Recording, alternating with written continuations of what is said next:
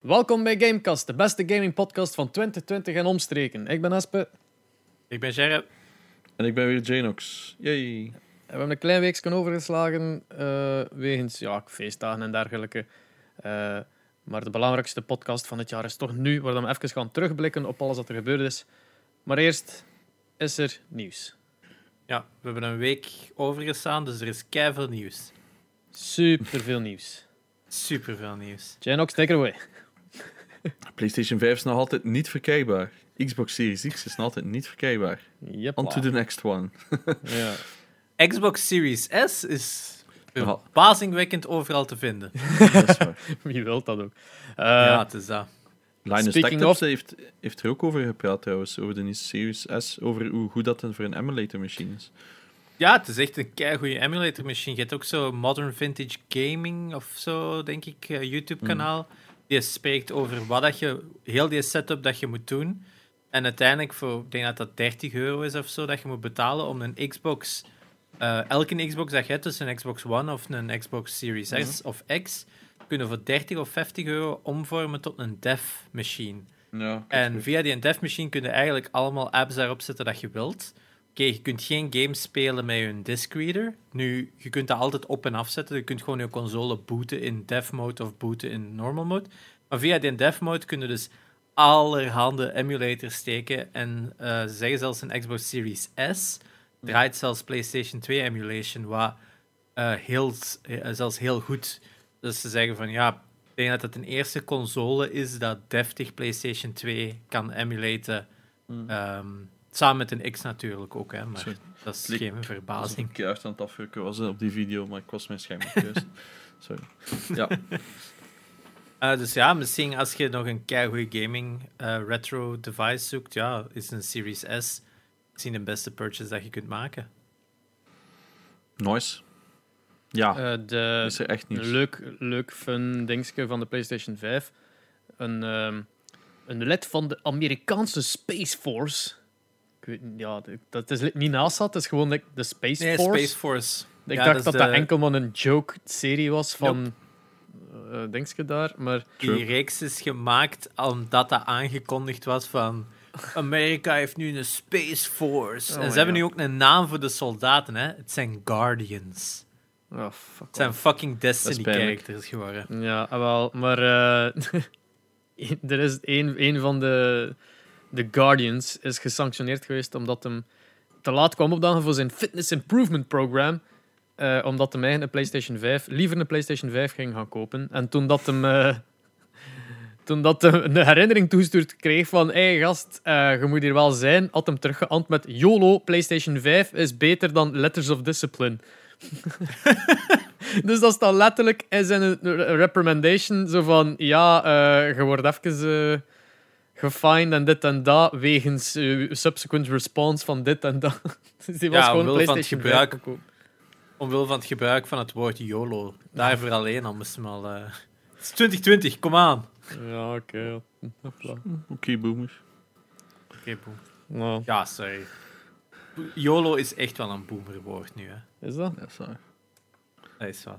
Um, dat hadden we vorige week in de podcast... Vorige week, twee weken terug in de podcast niet. Juist nadat we waren gestopt met opnemen, was dan aangekondigd dat PlayStation uh, Cyberpunk van de store heeft gehaald ah, en iedereen uh, refunds heeft gestuurd.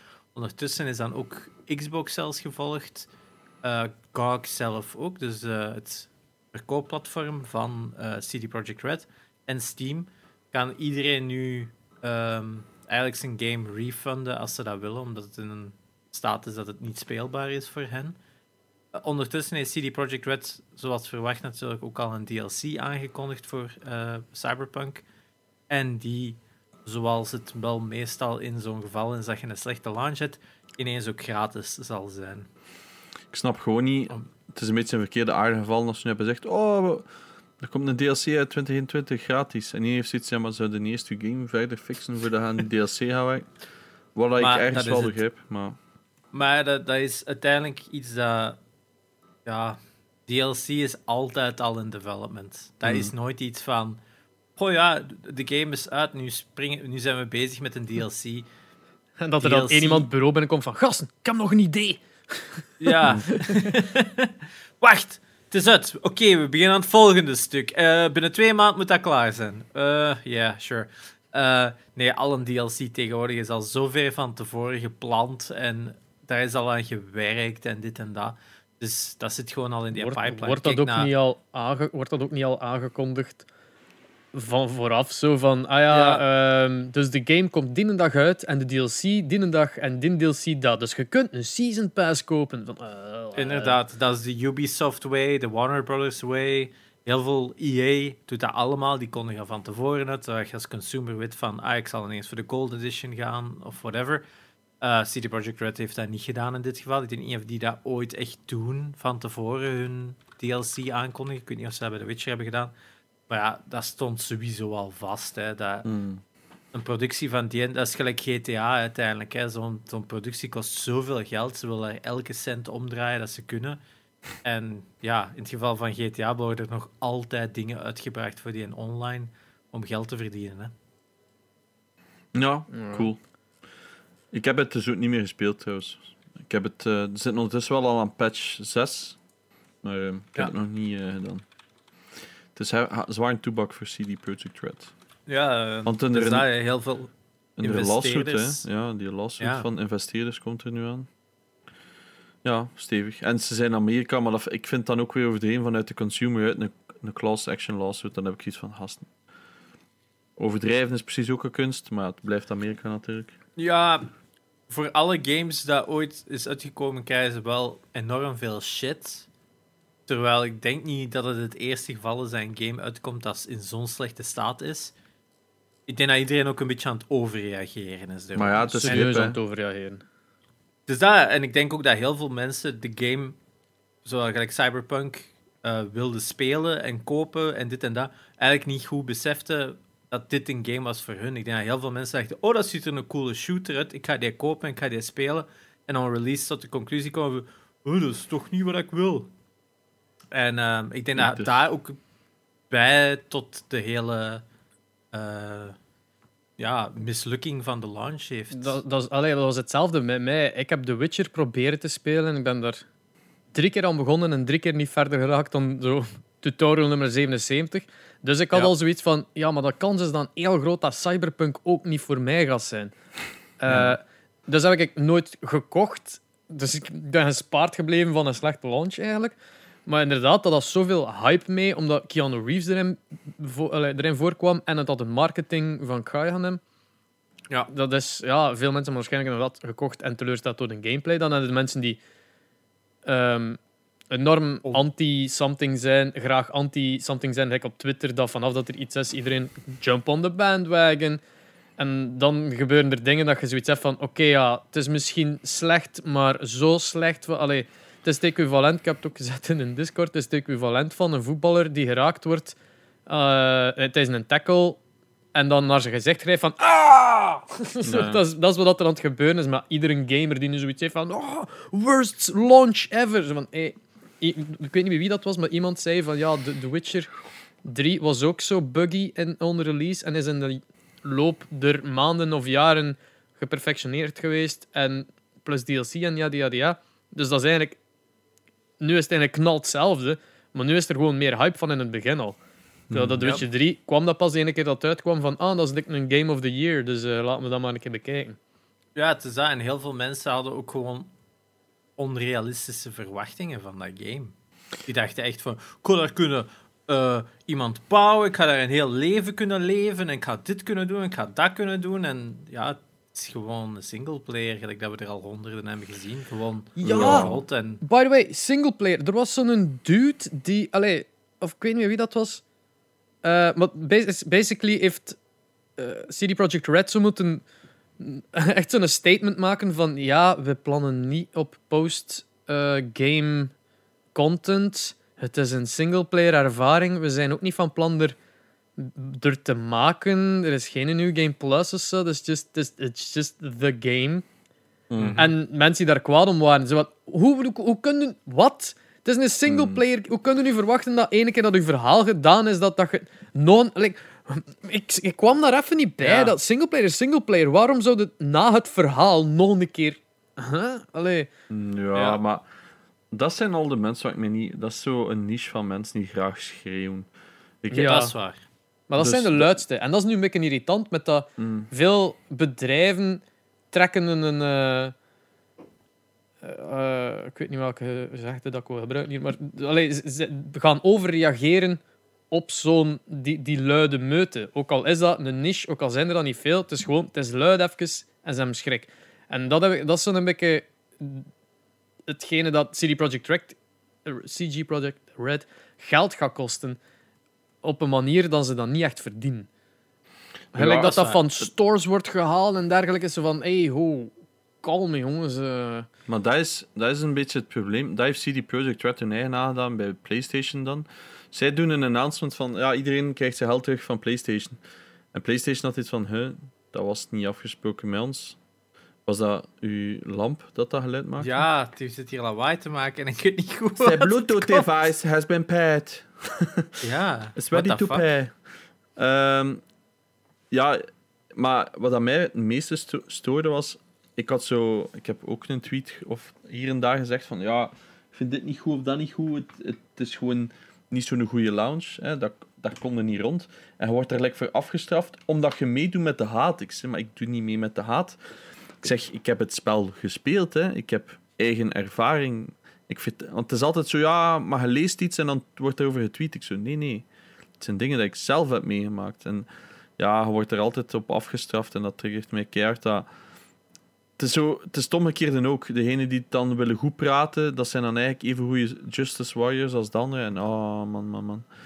Ik, eh, maar ik ben blij dat zo wat gedaan is, die, eh, heel die meute daar rond. Want eh, nu heb ik gewoon zoiets van, ik ga gewoon nog een paar maanden wachten. Ik ga het nog een keer proberen en dan zien we wel. Ja. Ik, ik, ik vind het ook niet erg. Ik bedoel, ik heb zoiets van, ah ja, er waren bugs, dat is super sad, maar het zal wel gefixt worden en dan zien we wel, snap je? Ja. Ehm, Dat is het, hè. Dat, ik, ik geloof nog altijd van, geef dat tijd en dan gaan keigoede games. Plus- En is- op PC is het goed, hè. Dat vergeten Ja. heel veel mensen. Op PC is dat niet, hè. Het is enkel consoles als wij is. En dan was iemand die zei, ja, maar je haat gewoon omdat je op een originele Playstation speelt. Ik zei, nee, ik heb het op een PS5 gespeeld. Wat zit jij nu te zijn? Ja, bij mij is het nooit gecrashed. Het, ehm, eh, je zei alleen een negatieve ding aan toen. Ik zei, dude, het is letterlijk vier keer gecrashed of zo. Nee, ik verzin Ja. dit niet, hè. Ai, ik vind dat zo weird dat mensen dat zo ook niet willen geloven. Zwat, genoeg over, over Project Red en eh, Cyberpunk. Laten we gewoon doorgaan. Dus dat. Op naar meer nieuws. Ja, Zoals, wat is de lekkerste console van het jaar? de KFC-console. Eh, Staat de C voor console in dat geval?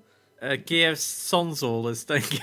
ik weet het Nee, niet. nee, KFC Onzole is het, denk ik. Het ding is dat je kunt er... Allee, we gaan, we gaan er dan beginnen met het verhaal. Basically heeft KFC aangekondigd in samenwerking met Cooler Master dat ze een console gaan uitbrengen die tegelijkertijd je kip kan klaarmaken. Dus het is een chicken Eh, warm fryer. houden, warm houden. Warm houden? Is het enkel warm houden? Ja, ja. ik denk het dat geen warm fryer. houden is. Ah. Ik Het is denk niet warm dat het een houden. volwaardige... Oh. Ja, het is 99% normaal, zeker. Ja, ik denk het ook. Let me zien. Ik zal nog eens zien. Het is, eh, ja, het is dan 4K 240 fps, dan ze eh, zeggen. Ja, en inderdaad, eh build-in chicken chamber om ze warm te houden. Eh, met een i9 Intel eh, CPU en shit. Het is gewoon een PC. En, het is echt straight up een PC. en het verbaast me daarom dat ze het zo console noemt. Nee, het is gewoon een PC met een bak in voor je kip warm te houden. Inderdaad. Grappig. Ja. Still want Maar- one. Ja, maar ja, het, is, het is grappig, maar... Ik vraag mij ook af hoeveel dat gaat kosten met alleen die processor al. Ja, het is dat. Het is... I love me some fried chicken. En eh, ik vind het wel een origineel idee. Eh, dat, is, dat is weer zo dat toppunt dat we zitten nou, tegenwoordig. Dat marketing campaigns en social marketing... Of social media marketing zo elke keer ramp up, ramp up, ramp up. En dan nu... Wat verdomme, maken een console. Ja, ik vind het super grappig. Ehm, en dat gaat zo'n collectors item worden, hè. ja, hoeveel gaan ze daarvan maken ook? Dat is, zo- like, is, is dat kwestie van 10? Is dat 100? Eh, nog meer? Ah. Nee, ik weet niet. Ja. Dat- Het, het, het is wel slim gezien, gezien dat alle andere consoles zijn zo scarce voor het moment. Als zij met dit uitkomen, daar mag nog geen enkele game op staan, dat is gewoon een PC.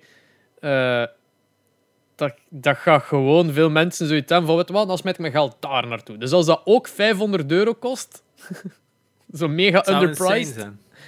Zou insane zijn. Ja, uiteindelijk, voor, als ze er zo 10 of zo 20 maken, dat gaat echt van die, van die wedstrijden. Ik denk dat het echt zoiets gaat zijn dat je met een wedstrijd moet winnen of zo. zo. Ja, ik kan me niet inbeelden dat dat effectief in productie gaat. Volgens mij is dat, dat is gewoon toch een marketing stunt. Want, Het zou, het zou Maar- cool zijn, moesten ze effectief iets doen ermee.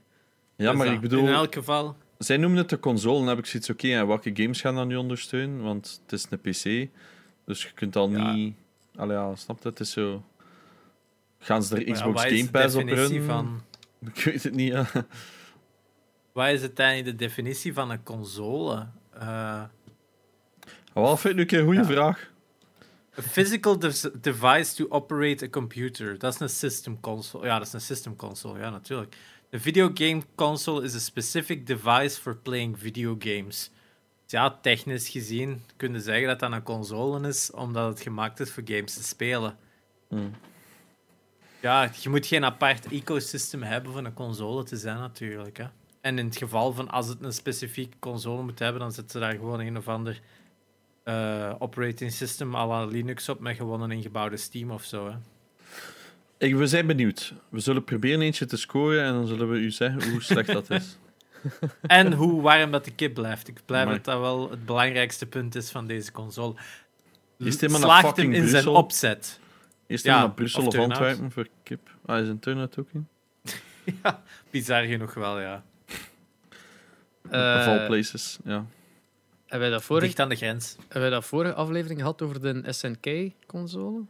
De Neo Geo? Nee. Eh, Nee, ik had, ik had dat de volgende dag bij gepost op Discord. Ja, ja wel. Er- Dus SNK Global, dus de bedrijf dat de Neo Geo consoles en games maakte, waarschijnlijk, ja. Met ons leuk. Die hebben, die hebben eh, aangekondigd dat er dus een nieuwe console komt eh, in 2021 van, van hen uit. Met het Neo Geo logo erbij en al. Dat Dus- vond ik het belangrijkste, dat ze Neo Geo branding aanhouden. Dus SNK is het moederbedrijf, is een beetje like Sony is van PlayStation. Neo Geo is dan PlayStation. Ehm, ja, zij gaan een nieuwe Neo Geo doen. En ik heb zoiets van, gaat je, want ze hebben vorig jaar de eh, MVS Mini, MVS is de Arcade Cabinet Mini gemaakt. En dat is cool, maar iedereen had zoiets, ja, leuk voor een paar keer, want daar stond zo gewoon één of twee games op. En dan moesten ze per kleur gaan kopen, dus je moest wel 500 euro uitgeven voor ze alle vier te hebben. Weet je wel, zo die ehm, dingen style, hoe noemen ze nu weer? Zo die kleintjes? Eh, Game Gear style, zo. Op elke Ja. console zetten we andere games. En, ehm, Dus dat. ehm, dus ik ben benieuwd. Ze maken altijd nieuwe games, hè, maar zo allemaal van die halve Weep fighter games maken ze nog. Geen Ja, nieuwe King metal. of, King of Fighters is nog altijd is een heel populaire fighting reeks binnen de Ja, in, fight game community. Hè. Hmm. Ja, in ieder geval, we zijn benieuwd. Maar ik vind het zo weird dat ze zo weer iets aankonden en dan zijn en zo niks van info geven. Dus zo, kom, we gaan proberen iets van hype krijgen. Nou ja, maar letterlijk niemand weet. Ik durf aan dat 99% van mensen die luisteren naar deze podcast al één niet weet wat SNK is, twee Neo Geo enkel van gehoord waarschijnlijk, omdat ik het al een keer genoemd heb. Maar als je dan zegt, hey, Metal Slug kennen dat misschien wel, en dan zeggen ze ja nee, tot als je het laat zien. Want heel veel mensen hebben zo vroeger al een keer op een arcade of zo gespeeld, maar die wisten niet, ah, dit is Metal Slug of dit is een Neo Geo. Dus op zich kennen denk ik wel veel mensen dat, maar qua namen, het is niet like dat zegt een PlayStation. Hè. Ze hebben nog wat naamsbekendheid eh, te gaan. In, Ja, plaats van op- altijd, in plaats van altijd Warzone te spelen, moet misschien een keer Metal Slug co-op doen. Hey, sign me up. Hè. Ik ik heb Metal Slug al gestreamd en iedereen zo, what the fuck is deze? En ik, oh, Serieus? Ik heb dat ook ja. al gezien, maar like jaren geleden. Nou ja, ik Eh. had zo die een limited run versie gekocht. Maar het ergste is, je betaalt dan full price. En dat runt gewoon nog altijd diezelfde FPS-buggy version op van zoveel Ja, jaar geleden. Met dat is wel diezelfde dat ik die- slowdowns. Oh. Eh, Jerry, jij hebt die. Wii-versie, zo, de Metal Slug Anthology. Anthology. Ja. Ja. Die is ook zo, Ja. vanaf dan er vijf enemies in komen, zo framerate naar vijf, zo, eh, slow down. Maar dat was zo op die originele arcades. Was dat Ah, zo? Ik heb ze allemaal op de originele arcades gespeeld. En dat wordt zo perfect geëmuleerd. Dat, dat frustreert me zo hard. Het zou niet dat hetzelfde zijn zonder die slowdown, hè. Kom. Ja, dat? de, de PS Vita-versie was super snel uitverkocht. Die wou ik het liefste. Maar whatever. Ah, PS Vita. Eh, ja, hij ligt hier naast mij. Zo. Whatever. Ja, eh, next. Eh, ik ben een keer aan het zien naar wat dat er allemaal in de Discord is gepost sinds eh, de vorige. Ja, de Riot die zo bezig zijn aan een. eh, ah ja, wilde, wilde daarover eerst vertellen? Nee, nee, Over u, jammer. Nee, Ik zat zoiets wel. Dat, dat is stra- Even straks voor de flex, flexcast. Ja. Ehm, nee, Riot zou bezig zijn aan een League of Legends MMO ehm, Ja. variant. Just. Ik, ik vind het cool dat er nog een keer iets in de MMO-markt gebeurt buiten de classic eh weep shit. Ehm, Was ze niet, want- was ze niet al eh, van de jaren vorig jaar juist in uitgebracht? Ja, die van Zo'n Amazon. MMO. Ja, van Amazon. Ik heb dat toen nog besproken, want je kon dat niet streamen. Voor, dus je- die hebben het grootste gaming streamplatform. Brengen een MMO uit en je kunt hem niet streamen. Dat, dat triggerde mij zo. Er is ook sindsdien niks meer van gehoord. Hè. Hoe heet dat Dus- spel weer? Weet je dat nog? Ah, wel, ik weet het zelf niet. Ik zou een keer Ja. Ik heb Steam Beta aangestaan. Zo populair was het dus. Maar het deed mij alleszins, toen dat ik het iemand zag spelen, ehm, deed het mij wel enorm denken aan gewoon World of Warcraft. Copy-paste. Ja, maar, met PS3 graphics, dat was, zag er echt weird Oef. as fuck Ja. uit. Dat, maar ik, had het, ik dacht dat hem effectief een oude spel aan het spelen was en dan de streamer in kwestie zei van, ah ja, dat is iets nieuws. Really? Dit? Ja, Shroud en al heeft ook allemaal zitten streamen. In ieder geval, ehm, ja, MMO van League of Legends. Het probleem is, het is. Dus zo la Valorant. Ik heb zo het gevoel dat dat heel snel bland gaat worden. Dat is zo, ah yes, hier veel skins en wat is het allemaal? op- Het gaat zo half pay to win zijn waarschijnlijk. En niet meer zo de core MMO, wat dat MMO's zouden moeten zijn. Dus ik heb er een beetje, ai, ik heb zoiets van, het zal niet zo top zijn. Denk ik dan. Maar ja, who am I? Ja. Er zijn ook, eh moving on, er zijn ook berichten van dat er eh, een nieuwe writer is gestart bij Playground om eh, aan Fa- de Fable RPG te beginnen. Een nieuwe Playground Fable game. Games. Dus eh, ja, veel mensen zitten daarop te wachten op een Fable game. Maar dat is, wanneer is de laatste net gekomen? Wat, is er een Fable 3? Ja, er is een Fable 3 op de 360 nog Was- uitgekomen. Ze hebben zo die trailer daar, eh, wanneer was dat? Hebben ze dat gedaan? Augustus ergens zeker of zo? mm, ja, dat was dat niet op de Game Awards? Eh, nee, niet Game Awards. De E3, allee, nee, zo. dat was Xbox. Xbox stream Op- daar. het was hè. het allerlaatste van de Xbox stream. Dan hadden ze zo'n Ja. een, een Fable fake reveal. Allee, zo dat Maar- grappig trailerke. Interessant dat het Playground is. Playground Games, als ik me niet vergis, dat zijn die van de Forza Horizon series. Haar met Ja, auto's kunnen driften. Ja, maar geef mij dat. Fables, gewoon zo cars eh, in een fantasy stelling of zo. Ehm, dat ziet er mij wel een top game uit. Ja, oké. Ja, dus eh, de, allee, Fable 3 is geleden van 2010. Dan zijn er nog zo wat spin-offs, I guess. Fable, Con, Fable Coin Golf, Fable Heroes, Fable The Journey, Fable Anniversary, Fable Fortune. Whatever the fuck dat is. Eh, en ja, nu Fable aangekondigd. eh. Dan was een collectible card game. Oeh. Dus ja, wie weet, eh, een deftige nieuwe Fable. Eh, ik heb enkel maar de eerste gespeeld. Of, of ten tweede. Ik heb er maar één van de drie gespeeld al sinds. Maar ik ook enkel de eerste. En die was wel heel goed. Maar de tweede heb ik zo begonnen en was ik niet zo into. Hmm.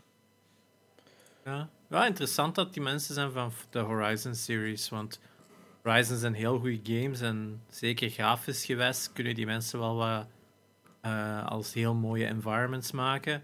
Dus op zich, het gaat er wel chic uitzien, denk ik, als die dat aanpakken. Nu is het gewoon te zien of ze ja, iets anders kunnen doen dan auto's. Misschien wel een interessante manier om je karakter te besturen, gelijk een racing game. Hmm. Right. Of het zal de eerste RPG zijn met ondersteuning, ondersteuning voor een stuur. Kan ook. Pijnlijk. Fanatec.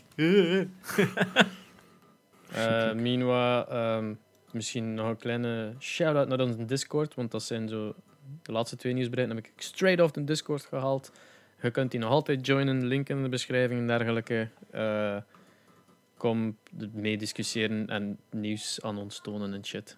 Het is, Ja, plezant. dat het is eigenlijk plezant in. Discord, sinds dat we het nu opgesteld hebben. Eh, er zijn effectief respectvolle discussies hier en daar een keer. Eh, er is ook een wat hebben we deze week gespeeld eh, section, waar dan mensen nogal vaak zeggen van ah, ik heb dat nu gespeeld, het was nog ça va. Dus krijgen ze kleine reviewjes, ik vind dat ook wel plezant om te lezen. Het is Dus, eh, en een flexruimte natuurlijk. We hebben nog een meme-ruimte nodig, misschien. Ja, ja.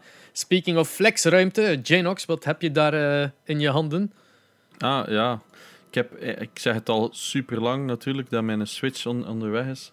Ik heb eh, na een paar keer bellen en ruzie met de douane, zeiden ze... Ah, maar meneer, we hebben dat twee weken geleden al een keer bij u be- proberen binnensteken. Ik zei, you fucking what, mate?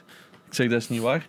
Ah, heb je geen papier gehad? Ik zei, nee. Ze zei, ja, dan zou ik u wel laatst naar het postkantoor voor dat wordt teruggestuurd. Dus ik ben eh postkantoor gereden, ik heb douane betaald en ik heb eindelijk mijn modded Switch binnen. Yay. Full crystal Oh, mod. Eh, ja, superleuk beestje, hè. Het is... ehm, Super schoon. is, ehm, ik heb hem in de SNES kleuren laten doen. En eh, de, de sticks wit. Ja, het enigste is, mooi.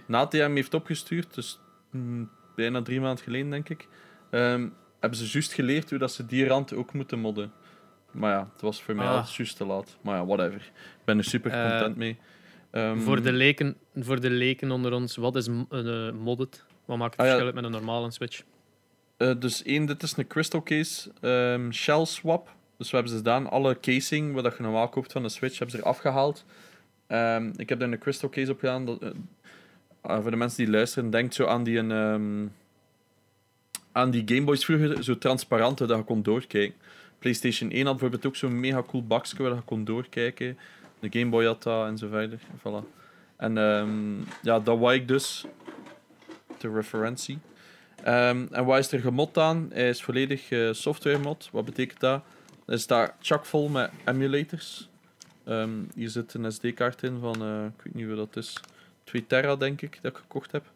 En eh, die staat chockvol met alle oude games, alle toppers. Dus van elke console, zo elke top 50 of zoiets, staat erop. En kan ik dus gewoon opstarten. Ehm, en ja, dat is gewoon super fijn om te spelen, maar ik doe het nog altijd niet genoeg, uiteraard. Dat was dit dat je bedoelde, van die oude Gameboys? Ja, oh ja, dus dat is de paarse versie, die is eh, vanaf de Game Boy Color pas gekomen. Hè. Dus de originele is de volledig, allee, is zo wit transparant. Maar ehm super cool, ben ik heel blij mee. Maar ik gebruik het nog niet genoeg, omdat addiction van andere games. ik ben keihard PS5 aan het doen, dus ja. Ja, En eh, in, zelfs in een tussentijd, sinds dat je hem hebt, nog eerst je Vita terug ook opgestart. ah man jongen. Dus in datzelfde pakket zat mijn Vita-mod. Wat is dat? Ehm, ik had hem ah, dat dus is ook... een gemodde, gemodde Vita nog. Nee, nee, dus ik heb die zelf gesoftware mod, want hij zei ja, dat heeft niet veel nut. Ik kan nu gewoon uitleggen dat je het zelf moet doen. Ah. Dus ik heb die zelf gesoftware mod, via FTP kunnen dat doen.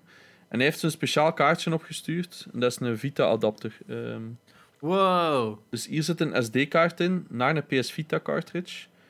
En dan, Oh, kun, dat moet ik hebben. Ja, maar en dan kunnen dus via die software kunnen dan alle games van die SD-kaart erin. Dus ehm, hier heb ik ook 500 gig of een tera gekocht.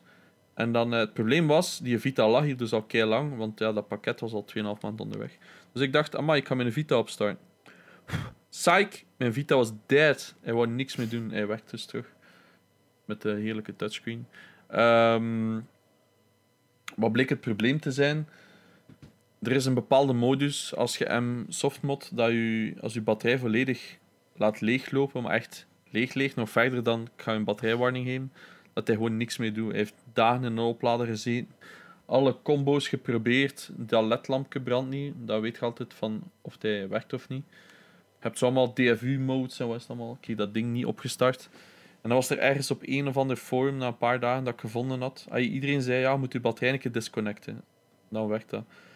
Dan had ik eh, nog wat zitten zoeken. En blijkbaar in die modded version van dat OS hebben ze een extra key combo gestoken dat dat emuleert. Een key battery disconnect. Want ik had niet het juiste materiaal om die open te doen. En dat heb ik geprobeerd en bam, eh, instant laden hij op. Dus eh, nu kan ik dat terug doen. Maar ik moet nog een paar dingen tweaken. Want ik heb alle PSP-games en PS1-games er ook op staan. Dus dat wordt zo wat mijn dedicated PlayStation Oeh. dingetje. En ik heb hem ook gesoftware mod, zodat ik via USB ook de, eh, het beeld ervan kan extracten. Kun, Dus dat ik, eh, ah ja, Dat ik het kan streamen. streamen dan ook. Yep. Oh, damn. Ik ging dat juist vragen, van kunnen dat streamen? Ah, maar ja, dat is nog een, het kan zijn dat er misschien al betere kabels voor bestaan rechtstreeks. hè, maar ik wil, ik wil eigenlijk Uncharted Lost Legacy, eh, nee, niet Lost Legacy, Golden Abyss. omdat ik zo de hele Oh. Uncharted reeks wou spelen, dacht ik van het zou cool zijn als ik dan ook Golden Abyss er kan tussen smijten. Ehm, Ah via, ja. via dat ding dan. Voor maar de dat rest, je wel natuurlijk met een dinges doen, hè? met een PS Vita TV. Hè? dat is correct, maar ik heb er geen meer. Allee, in principe heb ik er nu wel nog in. Dus ik heb mijn twee Vita-tv's verkocht. Allee, het is eigenlijk gewoon PlayStation TV's, het zijn geen Vita-tv's. Maar Ja, PlayStation TV's in Japan zijn Vita TV's. ik had die verkocht aan degene die mijn collectie heeft verkocht. En overlaatst was ik een doos aan het opkuisen en ik vond mijn losse nog. Dus ik heb die eigenlijk nog liggen en ik wil die eigenlijk nog opsturen. Maar aan de andere kant denk ik van ja, die gaat dat waarschijnlijk nooit merken. Als ik die Ja, en die, die PlayStation TV kun je ook eh, op dezelfde manier modden als Ja. dat je een eh, Vita mod. Dan kun je wel alle games erop spelen. Want de Vita, Vita TV of PlayStation TV was dus eigenlijk een kleine, ja, een kleine console dat je aan je Ja. tv kon steken. Waarmee dat je Vita games, PlayStation 1 games en ook eh, remote streaming met PS4 kon. Maar om een of andere reden, omdat de Vita controller, dus dat moest eigenlijk met een PlayStation 3 controller zelfs destijds nog spelen, had ik geen touchpad, dus je kon niet alle touchscreen games doen. Ehm, waardoor dat dus die games dat het dan nodig hadden, werden gewoon onmogelijk om op te starten. Nu, met die gemodde versie hebben dan de hackers gewoon de optie gegeven dat je die games wel kunt whitelisten en kunt opstarten. En beter nog, als je het met je PlayStation 4 controller speelt, Hmm. kun je zelfs de touchscreen gebruiken via de touchpad van je PlayStation 4 controller. Jezus. Dus ik moet hem gewoon dat is. Dus je kunt hem gewoon kunt modden je- en dan heb je wel nog uw HDMI-output en kun je dus ook uw Vita streamen eigenlijk. Kunt je niet gewoon de Vita gebruiken als controller dan? Eh, nee, dat niet, want de Vita heeft denk ik niet de mogelijkheid om. Alhoewel, op PlayStation 4 kon die dat wel.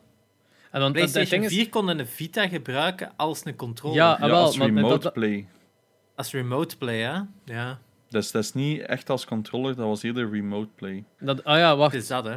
Ja, want ik, ik, ik wou daarachter vragen. Er was toch zo'n een, Vita-link-ding dat je kon doen met je 4, eh, PlayStation 4. Maar dat was gewoon je PlayStation 4 spelen Ja, remote met je Vita. Dus je Ja. zou eigenlijk een PlayStation 4 game op je Vita. Oké. Ik ken Dus iemand dat, maar je kon het dan ook als extra controller eigenlijk gebruiken. Want zo deed ik dat in het begin, had ik nog niet genoeg controllers van mijn PlayStation 4. maar dan linkte ik mijn Vita met mijn PS4 als controller. En zo kon ik dan, was dat Rocket League samenspelen met anderen. Terwijl ik dat dan zo op één eh, Jesus Vita aan het spelen was als Dat is controller. wel vet. Ja, het was cheap. Ja, oké, maar dat is, dat is ook gewoon kei duur. Hè. En het wordt nog duurder. Dat hè. is 60 euro voor een controller. Vijf- blijft vijf- veel geld, hè. Ik denk zelf 65. Dat de 4 Ja. was en nu is het 70 al eh, voor de nieuwe. Hè. Is dat, hè. Is Ja, dat, hè. Maar, maar ja, dus ik, ik heb ook al gekeken onlangs op tweedehands. Eh vond ik er niet zoveel Vita's, maar op Marktplaats vond ik ze Ja. wel voor was het 60 euro of zo. oeh, dat is ook Dus wel. op dat vlak. Maar ik heb nog die originele OLED, hè. Daarmee dat ik deze per se wel Ja, maar zo'n. Vita TV, ik wil het gewoon hebben om ook zo die optie nog te hebben voor die. Ik heb dat nooit gehad, die een PlayStation TV. En als ik het dan goedkoop op de kop kan tikken en modden, is dat misschien nog wel de handigste manier om toch nog bepaalde Vita-games te spelen. Want dat is hoe dat ik het eigenlijk deed hè, vroeger. Dus ik had mijn dingen. ehm ehm, mijn PlayStation TV had ik aan mijn living hangen. Want mijn Vita pakte ik for some reason niet zo gemakkelijk op om te spelen. En als die aan mijn tv ging, was dat gewoon PlayStation bakje, PS4 bakje. Ja. En dan gewoon daarmee spelen. En for some reason deed ik dat dan wel. En eh, zo heb ik zo'n paar van die games al gespeeld, maar natuurlijk niet genoeg. Ja, en ik zie het hier ook zo, dat, dat kaartje dat jij hebt, die een ehm, Ja, is- SD2 Vita, ja eh, correct. 12 euro pol. Dus eh, 12,5 is het echt? euro bol. En echt, Ja. nu- ben dat nu al aan het kopen. Amai, dat is wel Zal, zonder SD-kaartje erbij, dus als je nog een Wow. SD-kaartje hebt, moet het er wel bij maar ik heb hier eigenlijk ook zo... Ja, ik heb hier ook nog keiveel liggen van die micro's. Het dus- lijkt wel enorm erop. Ik heb ook zo'n adapterke voor micro-SD. En dat is Ah, precies ja. echt bijna exact hetzelfde. Zo, zo dat begin rammen in mijn Vita. Zo. Maar ik vind dat wel goed, want dat is, hè, de Vita had zo'n proprietary Sony-system voor dat te gebruiken, hetzelfde als de PSP. Ja, je hebt schrik van op een bepaald moment als die kaartjes kapot zijn, dan heb je geen alternatief meer. Hè? Dus Mhm. dit is nog wel een goed systeem om toch nog iets te hebben. eh, als en een pak goedkoper dan eh, die memory cards van eh, Sony. Ja, oh, ja, maar het was juist... Ik, ik zou het daar bijna eerder voor gebruiken dan, dan iets anders. Ja, want die, die cards, dat is, zo, ah, dat is dan 60 euro voor het, 60, gi- eh, vijf- eh, 56 gig of zo, dat ik ook iets had van gast. ja, ik denk dat ik er eentje heb van 4 gigabyte of zo. Ja, Dat, dat was super duur, hè, die, die kaartjes. En maar misschien moet ik ja, dan... die ook, Ja, zeg maar. eh, ja, ik denk dat je die ook niet kon hot, hotswappen. Dat dat zo elke keer geformateerd moest worden als je Ah, die ja, swapte. Maar volgens mij ga ik volgens mij die PS Vita... Allee, die... ach, zijn nu zeg ik ook, die PlayStation, PlayStation TV. Gewoon die PlayStation TV ook gewoon modden. Want ik weet zeker dat die software... eh, die ligt al vijf jaar of zo gewoon in mijn kelder. Dus het is niet dat die software magisch gaat geüpdate zijn. Dus waarschijnlijk gaat die softmod ook vrij easy zijn. En dan Ja. eh, kan het misschien inderdaad gemakkelijker dan op mijn, van op mijn Vita zelf. Ik, eh, ik ga ook nog zo'n dingetje kopen, jong. Zo'n Vita-adaptertje. Ipsa. Want ik, want ik heb hier Welkom nog... bij Koopkast. Ja. Eh, Ja. U kan ons live volgen hoe dat wij dingen kopen op bol.com. Ze valt dat hier zo stel omdat we allemaal onze bankgegevens aan het invullen zijn. Dat is allemaal Ik zal, het nog, ik zal nog even wachten. Alright, ehm, ik denk dat we door ons nieuws zetten. Oh, wacht. Kijk, Ik heb eh. nog flex, hè. Maar ja, Heb bedoel, nog flex? je hebt- ah, is, blijf maar even flexkast. Ah ja, uw, uw- Ah, het flext met, zijn gamecast. Ja, voilà. ja, letterlijk. Letterlijk. Gamecast te laten maken van The Last of Us. Dus mijn The Last of Us Shrine is eindelijk klaar. En nu ben ik shit aan het bijkopen ervoor. En het staat al zo ramvol dat ze nu nog een plan komen steken. Want mijn post-pandemic gaat er al niet opgehangen. Waar ik trouwens nieuws van heb, die komt tussen 11 en 14 januari. Ehm, Oh, wauw. We staan die bovenste plank verlengen. Zak. Want ik heb bijvoorbeeld ook eindelijk mijn Dead Stranding Collector's Edition open gedaan en die een babypot eruit gehaald. Ehm, en ik heb ook nog wat andere beeldjes van het Gamecast decor, als we dat ooit nog gaan kunnen gebruiken, eh, erbij gezet. Ehm, maar ja. Ah, dat wou ik nog laten zien. Wat ik tegen jullie had gezegd van zo die fake shit. Oh ja, juist. Dus ik had zo ja, op Amazon een keer gekeken van wat heb ik allemaal nog niet van de Last of Us. Dus ik had zo die badeentjes gekocht, die Funko Pop. Eh, nog een cd. En dan zag ik ergens een, een, een boek, een how-to-play guide staan van The Last of Us 2. Dus ik dacht, ja, dat is officieel. Dus ik koop dat. Het is het boek. Op zich lijkt het nog oké. maar op camera ga je dat niet zien. Maar die print is echt... Ja, ik ja, ga dat niet zien. Maar dat is precies met een thuisprinter op karton geprint. En ehm, de achterkant, die tekst is zo fucking blurry. Maar zie je, maar op cam ziet dat er legit nog scherp uit. Die, dat is super Ja. blurry. En ehm, het zijn dus maar zo 20 pagina's of zo. En hier. Always aim for headshots. Zo, zo tips zijn het dus gewoon. Headshots are the easiest way to defeat most enemies. Voilà. En dan volgende. Never sprint during combat. Zo dat, gewoon zo'n paar pagina's met zo wat tips. En dat is het. Printed by Amazon Italia. Dat is het. Ik weet dus niet hoe dat, dat komt. En in het begin staat ook nog... This e-book is for your personal use only. You may not make this e-book publicly. Ja, va. Copyright infringement is against the law. En ik heb zoiets... Volgens mij is je boekje ook redelijk copyright infringement. Ik wil niet liegen, maar gebruikt hier namen dat niet van u zijn. En ik ben vrij zeker dat dit niet goedgekeurd is door Naughty Dog.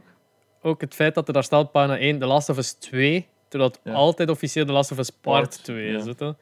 En er staat ook onder gewoon copyright 2020. Maar niet van wie is de copyright. Ja. Gewoon copyright 2020. Dus eh, het is sketchy, maar ja, ik heb nu zoiets van, ja, ik zal dit dan maar. Hier, de laatste tip is, start the new game plus. Voilà, dat is een tip. Dus eh, dat is redelijk sketchy. En ik had ook de comic bijgekocht. Echt een, nog een thick comic van eh The Last of Us. Ook super coole stijl. Maar ehm, blijkt dat hij helemaal in Duits is. Dus nu moet ik zo... eh Hast da zo minste kleinigheid voor mich daarbij? Dus dan heb ik zoiets van, ja... Dat kan ik ook niet lezen. Zonder dat dat heel tijd roept in mijn hoofd. Dus eh, ja, rare dingen, rare dingen. Maar eh, kijk. ik ben bezig met mijn Last of Us Corner, dus af te wijken. Voilà. Nu staat jullie. Eh, niks meer te flexen. Ja, maar eh, niks belangrijk. nee. Oké. Wat hebben we deze afgelopen twee weken allemaal gespeeld? Shadow, laten we starten bij u, want u is meestal de meeste games. Ja, ik heb er gewoon veel gespeeld. Ah, Wel verschillende. Ehm wat heb ik gespeeld? Ehm, op mijn Switch heb ik eh, die Almost Gone gespeeld. Een Belgische, eh, Belgische adventure game, point and click. Hmm. Dat was ik wel snel door. Was, ik denk op een uur of twee, drie was ik er door. Maar ja, zo point and click games, ja, ik speel dat veel. Dus er zou weinig uitdaging voor mij daar te vinden. Misschien ja, voor anderen misschien iets meer uitdagend was. Ehm, op zich wel visueel wel mooi. eh, maar ja, voor mij was het persoonlijk iets te simpel. Eh, maar misschien zou ook... Dat was ook wel deels de bedoeling, heb ik gehoord van een van de developers. eh, om het niet te moeilijk te maken voor spelers. Of niet, te- niet eh, dat ze niet blijven vasthangen in het spel. Dus ehm, op zich, ja, hij staat denk ik nog voor 3 euro in de Switch Store. ehm, voor degenen die willen. Eh, daarnaast heb ik ook Florence gespeeld. Dat is ook nog een Switch game. Ook normaal 5 euro, maar stond nu ook aan de helft van de prijs. Dat is ook wel een leuk spelletje. Eh, ook eigenlijk een heel, eigenlijk eerder een visuele comic dat je speelt, waarin dat je bepaalde acties moet doen eh, om een verhaal te vertellen. Heel leuk gedaan van stijl, heel leuk om al die verschillende gameplay-stijltjes dat ze er hebben in verwikkeld. Ehm, heel leuk om samen te spelen met uw vriendin of met uw vrouw of zo. Ehm, maar ook zoiets, dat zit op een, op een of twee ook wel door. Dus eh, ik kan zeggen dat de games die ik heb uitgespeeld, dat ik daar eh, gewoon ben doorgereisd. Speedrunner-style. Ehm, Daarnaast heb ik ook nog gespeeld. eh, Hades heb ik eindelijk gekocht en gespeeld. En Ondertussen- uitgespeeld. Uitgespeeld ook. het is niet enkel. ehm, uit- ehm, ja, uiteindelijk Hades, voor de mensen die het niet kennen, game van. eh, ja, eigenlijk al een spel van een jaar oud ongeveer in early access, maar sinds september of zo eindelijk volledig klaar. Ja, volledig klaar. Ik weet niet wat ze nog van plan zijn. Eh, dat eh, het verhaal vertelt van Zagreus, de zoon van Hades, dat probeert te ontsnappen uit de hel. En ehm, elke keer dat je dus probeert, moet je proberen uit de hel te eh, geraken. Dat is eigenlijk je succes. Dat is een roguelike. Dus elke keer verandert de layout, verandert de vijanden, begint eigenlijk elke keer terug van nul. Maar ehm, je kunt hem, zoals elke roguelike, eigenlijk oneindig blijven spelen. Maar de endcredits krijg je pas te zien als je, het, ehm, als je bepaalde dingen hebt gedaan, krijg je echt het endcredits te zien en is het verhaal afgerond. Maar je kunt nog altijd blijven spelen, want ze steken er zoveel verschillende wapens en tools en ja, wat is het? Nog eigenlijk, eh, ja, go- gods, verschillende builds dat je kunt bouwen. Dus je kunt het eigenlijk in principe blijven spelen, gelijk elke roguelike, zoals eh, Isaac of ehm, eh, Enter the Gungeon en ehm wat is er nog? Dead Souls? Of, ja, Dead Cells. Dead Cells, Dead Cells, ja. Kunnen dat blijven spelen. Ja, enorm goede game. Op heel veel lijsten ook wel game, game of the Year. De dialogues zijn enorm goed geschreven. Het heeft heel veel liefde en adoratie voor de Griekse mythologieën. Wat ik persoonlijk ook wel heb. Ik ben wel fan van zo de Ancient Greek mythology. Dus het is wel leuk als je aan die kleine verwijzingen of die dialogen tussen de verschillende goden unlockt. Het is heel tof gedaan. Ook de artstyle is super, super fun. De achtergronden, dat zo'n beetje een Mike Mignola, tekenaar van Hellboy-stijl heeft. Ehm, dus het is wel heel cool gedaan. Maar ehm, ik heb het eh 30 runs over gedaan om het volledig uit te spelen. Dus Get ja. cracking, Espe. Ah, maar ik ben niet zo goed in games gelijk jij ook. Maar ik denk het verschil dat erin zit is, ik vind het, het is eigenlijk een hack and slash. Dus Ja, ja. ik vind het, als ik speel heel veel Monster Hunter, dus ik herken wel zo patterns en allemaal van dat soort dingen, gelijk het Monster Hunter. Als dual sworder eh, is dat exact dezelfde gameplay. Heel veel runnen, dashen. Ik Dus merk, ik zie wel, ik, ik merk dat, dat, dat Enter the Gungeon te veel in mijn muscle memory zit in dat Ja, soort games. dat had en ik ook. Het, het probleem dat ik ondervind is dat Enter the Gungeon veel responsiever is dan Hades. In de zin Veel. dat als jij dodged in Enter the Gungeon, wat je duizend keer moet doen, Yep. want het is, in Enter the Gungeon is het, ge- is het gemixt met een, met een bullet hell, ehm, dan dodged je immediately. Je stopt Ja. met whatever dat je aan het doen zijn en gedodged. En Hades is dat niet. En Hades is Nee. dat zo, oké, ik wacht tot als ze die aanval begint en ik dodge dan, voor dat ze weet wat, die, die blijven aanvallen tot de laatste second en wegdoen. Heb ik al dus keer allee, mij laten vangen eigenlijk aan het feit dat die aanval dat, dat die dodge te lang duurt, omdat hem eerst zijn animatie stopzet van zijn aanval en dan pas door. Super irritant. Je en daardoor ga ik al super vaak do- dood. Ja, je moet echt preventief dodgen in Ja. Hades. Je moet Dat- zo in bepaalde in frames zijn invincible. Je bent niet in het begin van je dodge, je bent niet Mm. invincible op het eind, maar je zit zo vijf frames na je dodge. Ja, dat is, is En dat is inderdaad, zeker bij, bij de laatste baas, heel verwarrend, want die heeft een heel harde visuele tel van wanneer dat hem zijn big attack gaat doen. En ik had dat ook die eerste keer dat ik daartegen vocht van, allee, doe het, maar om een of andere reden krijg ik nog altijd damage. En eer dat ik dat pas door had van, oké, ja, ik moet vroeger dodgen, dan begon heel dat spel pas meer te werken voor mij. Nu, ik moet wel zeggen dat, ik het, dat de uitdaging... Op een gegeven moment, vanaf mijn eerste run, was ook zo een groot deel van de uitdaging weg. Ehm, misschien dat ik een heel goede investment had gedaan in alles wat je kunt kopen om sterker te worden. Maar bijvoorbeeld elke baas buiten Theseus en de Minotaurus heb ik elke keer van de eerste keer kunnen uitspelen. Ja, same. En dat, ja, dat vond ik ook zo van, wow, oké. Hydra bijvoorbeeld is een super simpele baas, dus daar maakt, is dat nu niet echt een verrassing. Maar zelfs de laatste baas was mij op de eerste keer gelukt en ik had zoiets van, oké, misschien zit het echt gewoon in mijn, in mijn vingers. Of ik had misschien een, ik had ook wel een enorm goede beeld. Dus mijn, de, de, de skills dat ik had, ja. werkte gewoon super goed. Waardoor ik gewoon damage gelijk zot deed. Wel, dat, dat, Ehm. dat het dus werkt, is dat je iedere... Je kunt zo...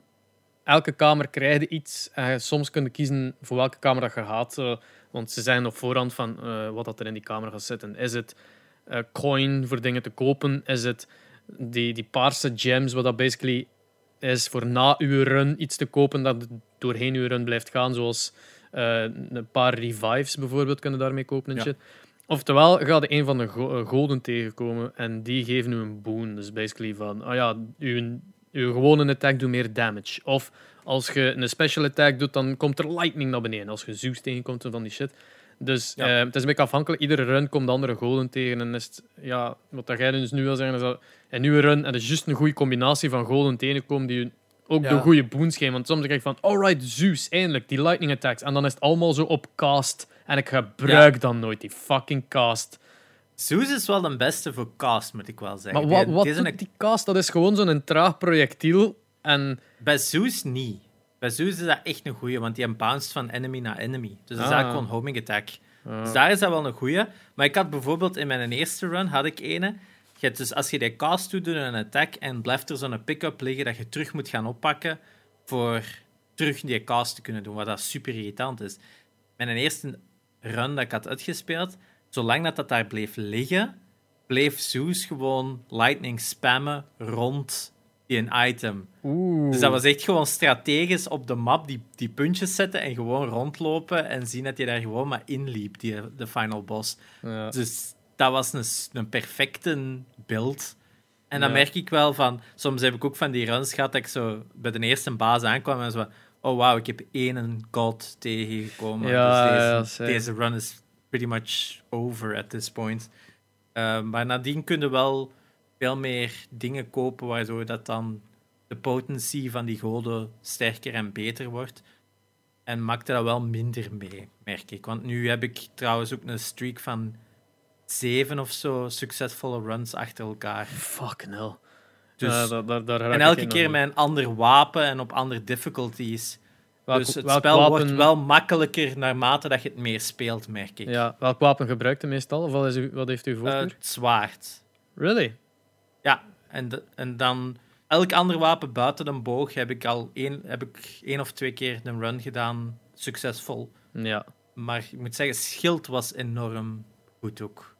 Dat ik lijkt gebruik heel alleen stom. maar spear. Ik heb nog, nog niet echt Ah ja, de zwaard gebruikt en dan spear en blijf bij spear. Want vooral ik ben in Hydra, die heeft zo'n aanval dat je de, alles dicht bij hem geraakt wordt en hij staat just out of his reach, die Ja. Fuck, fuck you, fuck you, fuck you, fuck you, fuck you. Zwaard heeft gewoon één eh, upgrade dat je kunt vinden, waardoor dat je gewoon minder health hebt, maar Mhm. elke hit doet plus 2 HP. Dus je kunt echt gewoon leechen van je vijanden. Mm. En daarmee heb ik mijn eerste runs kunnen halen gewoon, omdat ik dan minder met die patronen bezig moest zijn. Ik moest gewoon held terug gaan halen. En dat heeft mij ook echt wel geholpen om die patronen te leren kennen, omdat ik minder bezig moest zijn met fuck, fuck, ik heb weinig geld, ik moet dit, ik moet dat. Ik ga gewoon attacks doen en als je dan Athena had als, als je special move, waardoor dat je even invincible bent, dan ga je gewoon even invincible, je gaat even bij een vijand farmen voor je held terug te hebben en Ja. hop, het vecht gaat terug verder. En dat werkte voor mij, maar het is, eh, het is, dat is wel cool aan het spel. Is, je, moet, je kunt het op zoveel verschillende manieren ook spelen, waardoor dat elke Ja. run ook iets anders is of je eigen playstyle wat ontwikkelen. Hè. Ja, het is, ehm, het is een, een leuk spel. Het is verslaand omdat je iedere run weer verder wil geraken, natuurlijk. Maar ik zie, ik zie het nog niet waarom dat Game of the Year zou moeten zijn. Want bij veel mensen is dat zo op nummer 1 gedaan. Ik vind zoiets van... Ja, het is Ja. fun. Het is goed gemaakt. Maar het is zo... Ik, het is niet speciaal fun. Het is gewoon een roguelike en dat is mijn, mijn type games. Ehm, Dat is, allee, Enter the Gungeon vind ik dan altijd dat stukje beter, omdat dat zoveel beter Als, als je zodanig op dodging zet, dan moet je een dodge instant zijn. Sorry, anders is je game fuck all waard. Nee, ik ga wel akkoord. Ik vind Gungeon een betere roguelike. Ehm er zit gewoon zoveel meer variatie in, zoveel meer unpredictability in. Sommige guns dat je gewoon gaat, what the fuck is deze? Terwijl ik nu de endcredits heb gehaald ehm, en zo het gevoel heb van er is niet zoveel meer in het spel dat ik nog kan ontdekken. Oké, ik kan elke configuration, elke boon dat erin zit nog wel proberen te unlocken en zien wat dat is. Er zit nog wel heel veel story in, er zit nog heel veel interaction met characters in. Maar qua gameplay denk ik wel dat ik het merendeel van het spel, buiten higher difficulties, wat ook wel kleine veranderingen brengt. Maar ja, is dat dan echt wat ik nodig heb? Bij Gungeon moet die difficulty niet noodzakelijk hoger zijn om het leuker te maken. Het blijft nog altijd fun en uitdagend eh, in die base eh, eh, moeilijkheid, vind ik. Ik snap gewoon wel dat Hades bij veel mensen zoiets had van damn, this is addictive. En dat dat voor hen, dat is een beetje gelijk Animal Crossing, dat dat soms ook al genoeg is om Game of the Year te zijn, is omdat je het gewoon veel kunt spelen. Mhm. Daarnaast moet ik zeggen, ja, alles aan Hades is gewoon heel goed gemaakt. Het is gewoon de, een game dat de, begin het, tot goed schrijven, het schrijven ervan en de voice acting vind ik geweldig ook. En de muziek is ook goed en zo. Ja. De voice acting is goed. Alles is goed gemaakt. Dat Ja. is het net. Dat is gelijk The Last of Us. Alles daarvan is enorm goed gemaakt. It's a solid game. Ja. It's a solid game. Maar natuurlijk, niet voor iedereen. Ik snap ook... Eh, Genox gaat dat niet spelen. Die zit Nee. hier al heel tijd naar, naar CSGO te kijken, offscreen, maar... eh, Daarom, ik zal naar het volgende game gaan eh, dat ik nog gespeeld heb. Ik heb nog eh, Shadow of the Tomb Raider geïnstalleerd terug, dat ik die eens kan uitspelen. Dat is al ik heb die iets. uitgespeeld. Dat is al iets. En in de tussentijd heb ik ook Immortals Phoenix Rising begonnen op mijn Switch. Ehm, omdat Want de Ubi-sales zijn nog bezig, hè? Voor de mensen die nog is bezig. Ik heb hem voor 35 euro in de Mediamarkt kunnen kopen. momenteel Alweer deadline- reden. insane is. al, Moment- alweer een reden om de Discord te joinen, want we houden daar ook alle game dealtjes bij. Dus alles dat we vinden eh, van... Ja, dat staat nu heel goedkoop. Posten we daar, hè.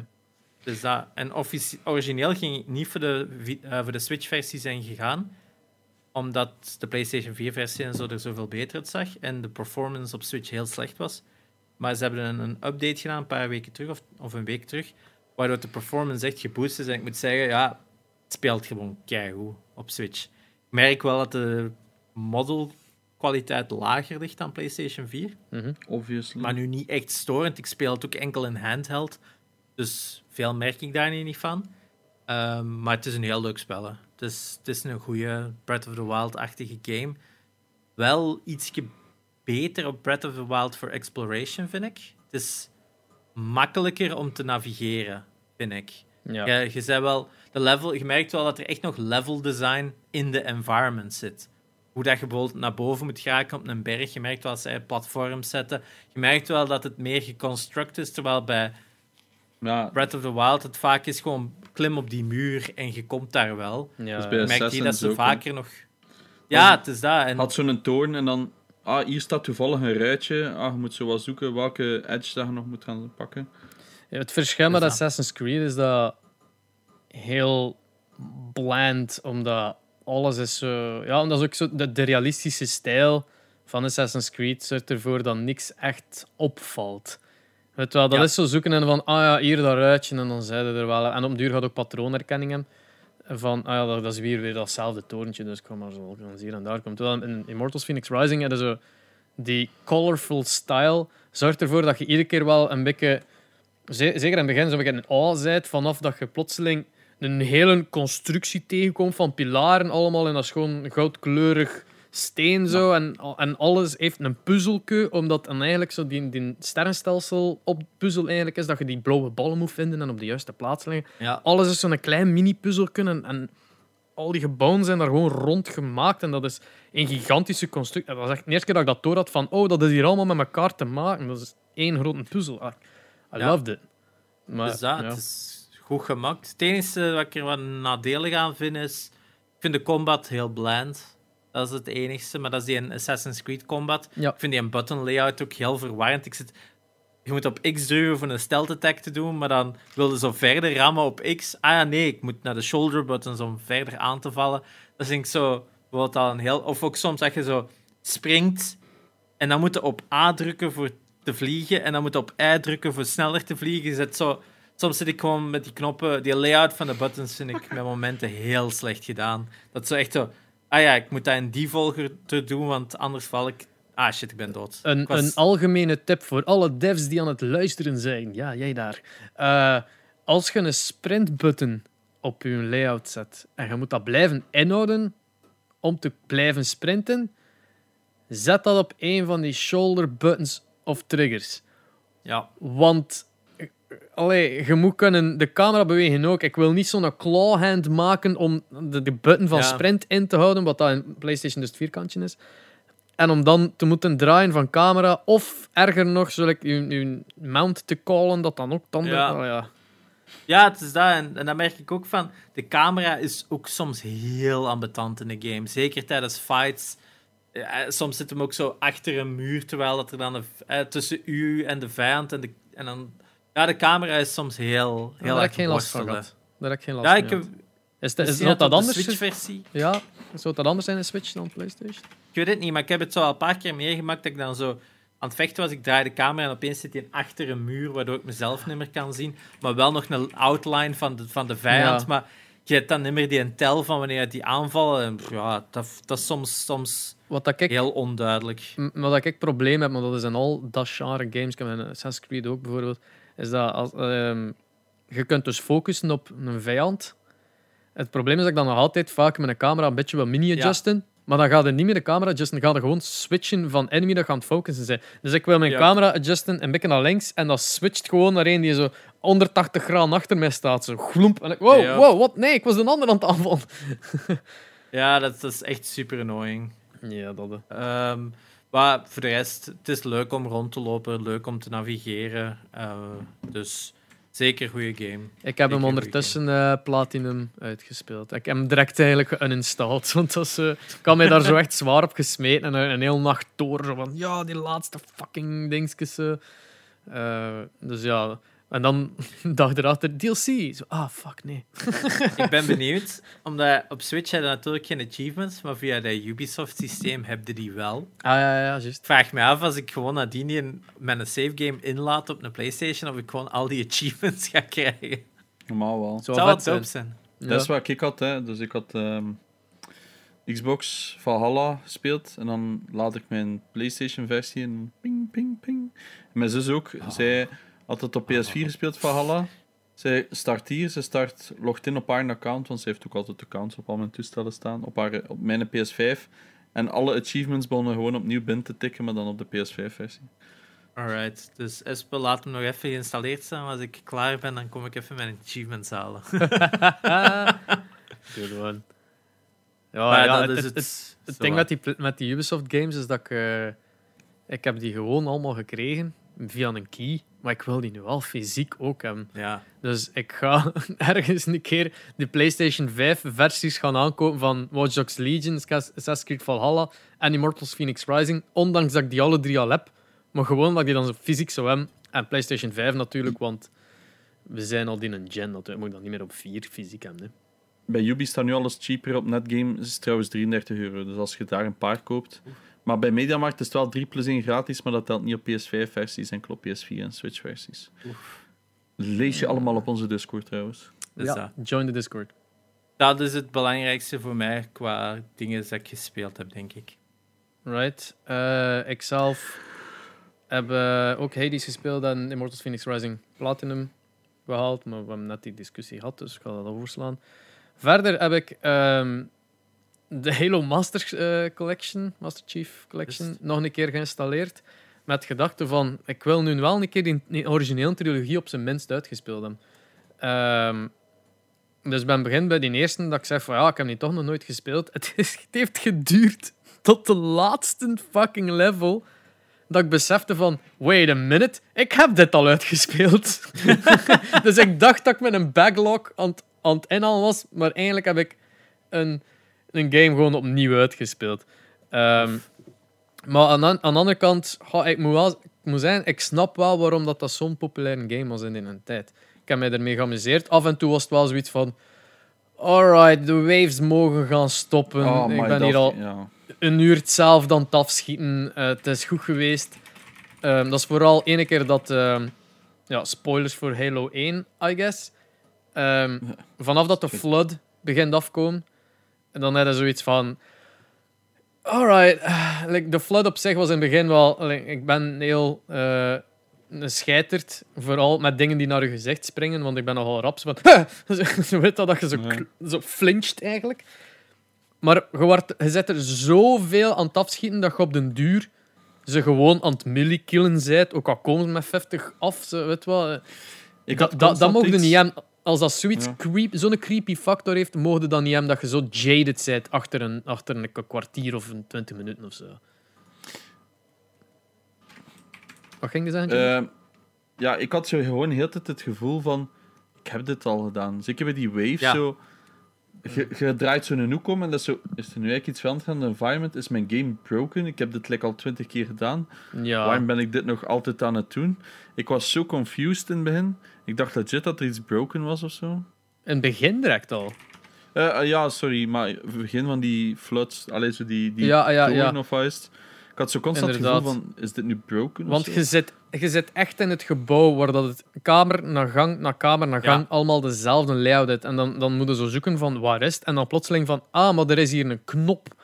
En dat is het ook een klein beetje het probleem. Ehm, misschien dat jij dat minder gehad hebt, want je kunt, wat dat heel cool is, je kunt gewoon op tab doen. Bij, bij mij was dat tab. En dan switch je dat tussen de old school graphics van de, de, de eerste Xbox, was dat zeker, hè? Mhm. Yep. Dat is equivalent van PlayStation 2 voor de mensen die dat iets beter willen, situeren. Eh, of degene nu met de. Wat, wat wat is dan de remake speciaal van die Master Chief Collection waarschijnlijk? Ja, Xbox Eh, One, ja. ja. De, de Xbox One. En. ehm, jij wordt op de oude graphics aan het spelen, dacht ik, hè, Jonax? Uh, ik switchte veel in het begin, maar uiteindelijk heb ik dat wel gedaan, ja. Ja, wel. ehm, ik heb gewoon per environment zo'n paar keer gewoon geswitcht van. Oeh, ja, cool. En ik moet zeggen, elke keer opnieuw had ik voorkeur qua look naar de oude manier. Simpelweg omdat eh, de nieuwe zag er gewoon mooi uit en, en, en iets. eh ja, tussen aanhalingstekens realistischer. Als in, je hebt zo'n environment gevoel, alles heeft een schone texture. Eh, de, maar het probleem daarmee was, is dat alles blendt in elkaar. Terwijl als je naar de originele ging, werd er enorm veel met kleuren gewerkt om het van elkaar te onderscheiden. Dus de vloer was groen, met hier en daar een grastextuurken erop. De, de, de muren waren grijs, de lucht was blauw of paars, of een gradient van de twee. Terwijl als je dan... eh, ja, als je dan de nieuwe graphics doet, heb je natuurlijk zo het blauw van de lucht, maar met zo'n gloom over de bergen toe, wat dat dan ook blauw begon te worden, enzovoort. Eh, dus je hebt zo'n hele hoop ehm, kleuren die overgaan in elkaar, zonder dat je echt onderscheid kunt maken van wat is nu wat hier. Alles blendt in elkaar. En ik, vind dat een interessant gegeven, omdat misschien moeten we iets minder gaan... Allee, mo- moeten games iets minder gaan focussen op realisme en meer op ja, Hmm. like een stylized realisme, waardoor dat je veel sneller kunt onderscheid maken tussen alles. In het begin was dat echt nodig, nu niet meer, Hmm. want alles, alle consoles zijn zo krachtig dat je gelijk wat kunt doen.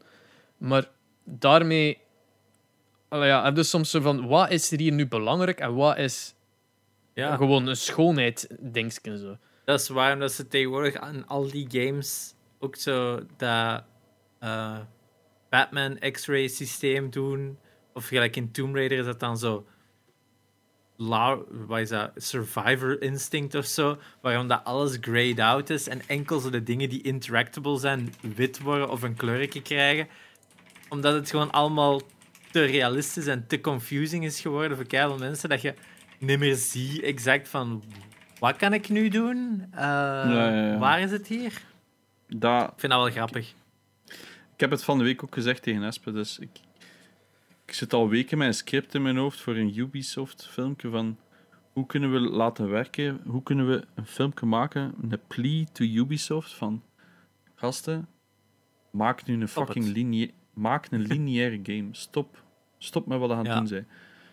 Immortals, superleuk, hè? kunnen we niet ontkennen, goed gedaan. Good on you, maar het is weer een open world game. Watch Dogs Ja. Legion, te groot. Assassin's Creed Valhalla, moet ik ze nog over beginnen. Veel te groot Veel te groot. Maar echt belachelijk veel te groot. en te lang. Dus ehm, ik heb zoiets van, kijk, zeker Valhalla. Hoe, ehm, nu een stukje natuurlijk waar heb ik gespeeld, even ga ik hijacken, maar bij Valhalla is dat, ik, ik was het knijterbeu. Ik was al twintig uur aan een stuk gewoon van ehm, goudbolken naar goudbolken aan het lopen. En als ik het niet vond, op YouTube opkijken, ah ja, daar moeten wachten tot als je een quest doet om daar binnen te geraken. Dus dat kan ik nu nog niet pakken. Dus dat triggert mij sowieso al, dat dat bolken dan al op mijn map staat als ik het niet kan pakken. Maar whatever. Ehm, dat terzijde. Dus dat eh, is één ding. En dan had ik zoiets van, ja, ik ga gewoon beginnen die story mission spelen. Anders speel ik dit spel gewoon nooit uit. Ik ben dit al knijterbeu en ik ben nog maar 20 of 25 uur bezig. Mhm. Dus wat. Dus ik ben begonnen aan die... En dan was ik terug volledig mee. Ik zeg het, ik wil, ik wil niet echt spoilen, maar je hebt zo op een bepaald moment krijg je zo'n vision. Je wordt zo naar een aparte wereld gestuurd. En dan had ik zoiets van, oh, dit is gewoon cool. Stikt, skipt gewoon heel dat open world stuk, hè.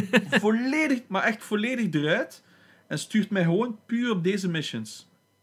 Dat mag semi-open world zijn. Kijk naar The Last of Us. Zo Ja. een beetje sandboxed open worldje. En zo wat stukken aan één rijden. Perfect. Leuke Zouden game, die al niet beter gewoon een modus moeten aanbieden dat je gewoon kunt zeggen: kijk eens, ik wil gewoon de story spelen. Past alles van difficulty, alles van items, dat dat allemaal gewoon puur door die story missions u gewoon genoeg geeft om er door te raken. En al die andere puntjes op de map gewoon hide en u die niet, of zelfs niet eens interactable maakt, maar dat je gewoon, als je dat wilt, puur zo de game kunt ervaren en dan post-game kunnen beslissen van ah ja, kijk eens, dit hebben we allemaal nog gemist. Kunnen Ja. dat zo nog doen. Dat die zo'n modus aanbieden voor mensen die gewoon Dat is- constant dat afgeleid zijn. Dat is, dat is eigenlijk iets broken maken en dan er een plakkerken op doen. Dat is, Ja. dus, dus het maakt gewoon niet iets dat niet broken is. is dat, ik weet het, snap maar u, ik, ik ben het ook... verkoopt. Dat is het Ja, probleem. Ubisoft verkoopt het sowieso. Het spijt er Assassin's Creed op en dat heeft sowieso sales. Mhm. Ehm, maar het ding is dat... Ik heb nu ook Assassin's Creed. eh kwestie van de hijacking. Ik heb dat ook gespeeld de laatste twee weken. En eh, ik had hetzelfde fenomeen dat ik eigenlijk... Ik, ik, ik clear...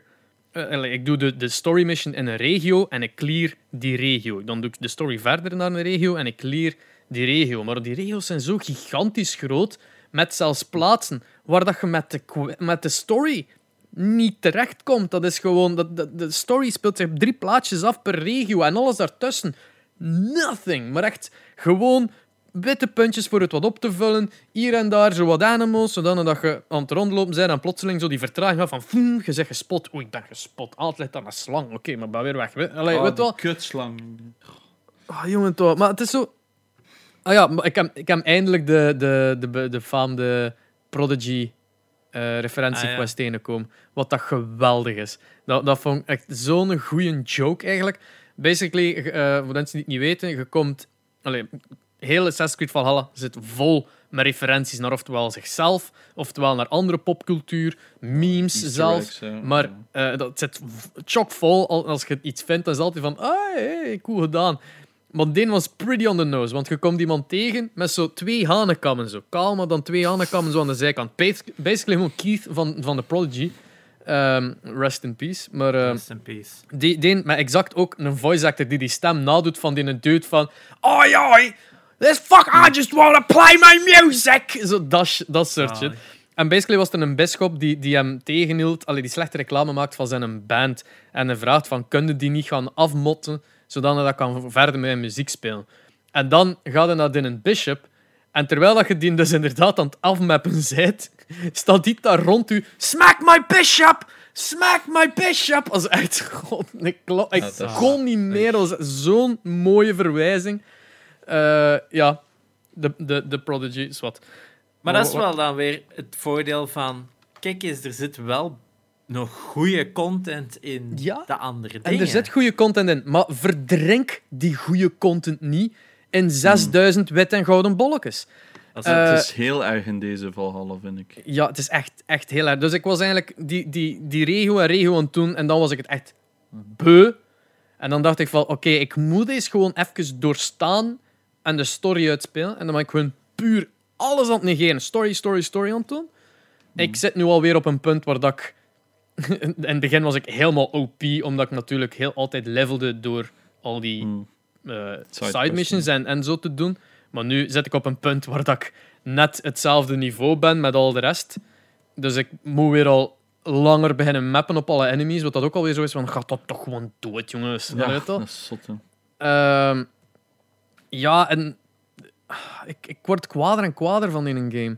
Het is geen een slechte game, maar het is gewoon zo gigantisch groot, zo pokken saai qua verhaal.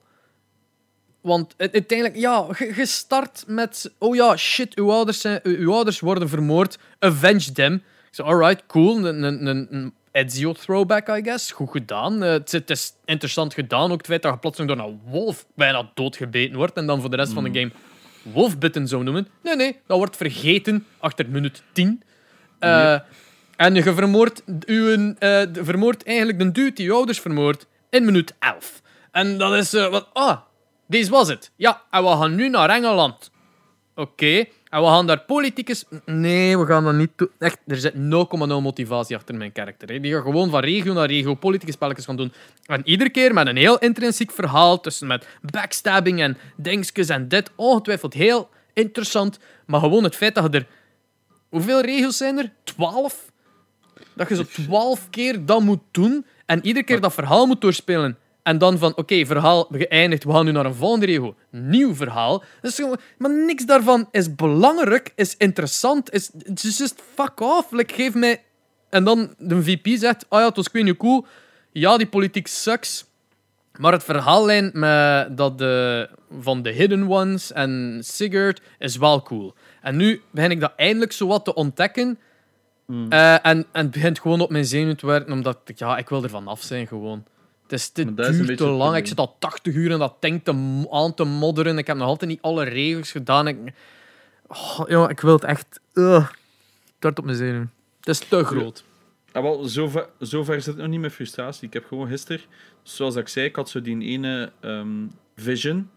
Dan gaat er naar zo een nieuw Naar eiland. Valhalla. En- Ja. ja, ik wou er niet te veel van zeggen, maar whatever. Is het dus, eh, de, ja. de, de game noemt zo. ja, nee, het is niet Valhalla, hè. Ah nee, het is niet Valhalla. Het is... Het is ehm, Asgard. Oh shit, hoe noemt dat weer? Ik vergeet het altijd. Ah, dat Asgard. is ding is.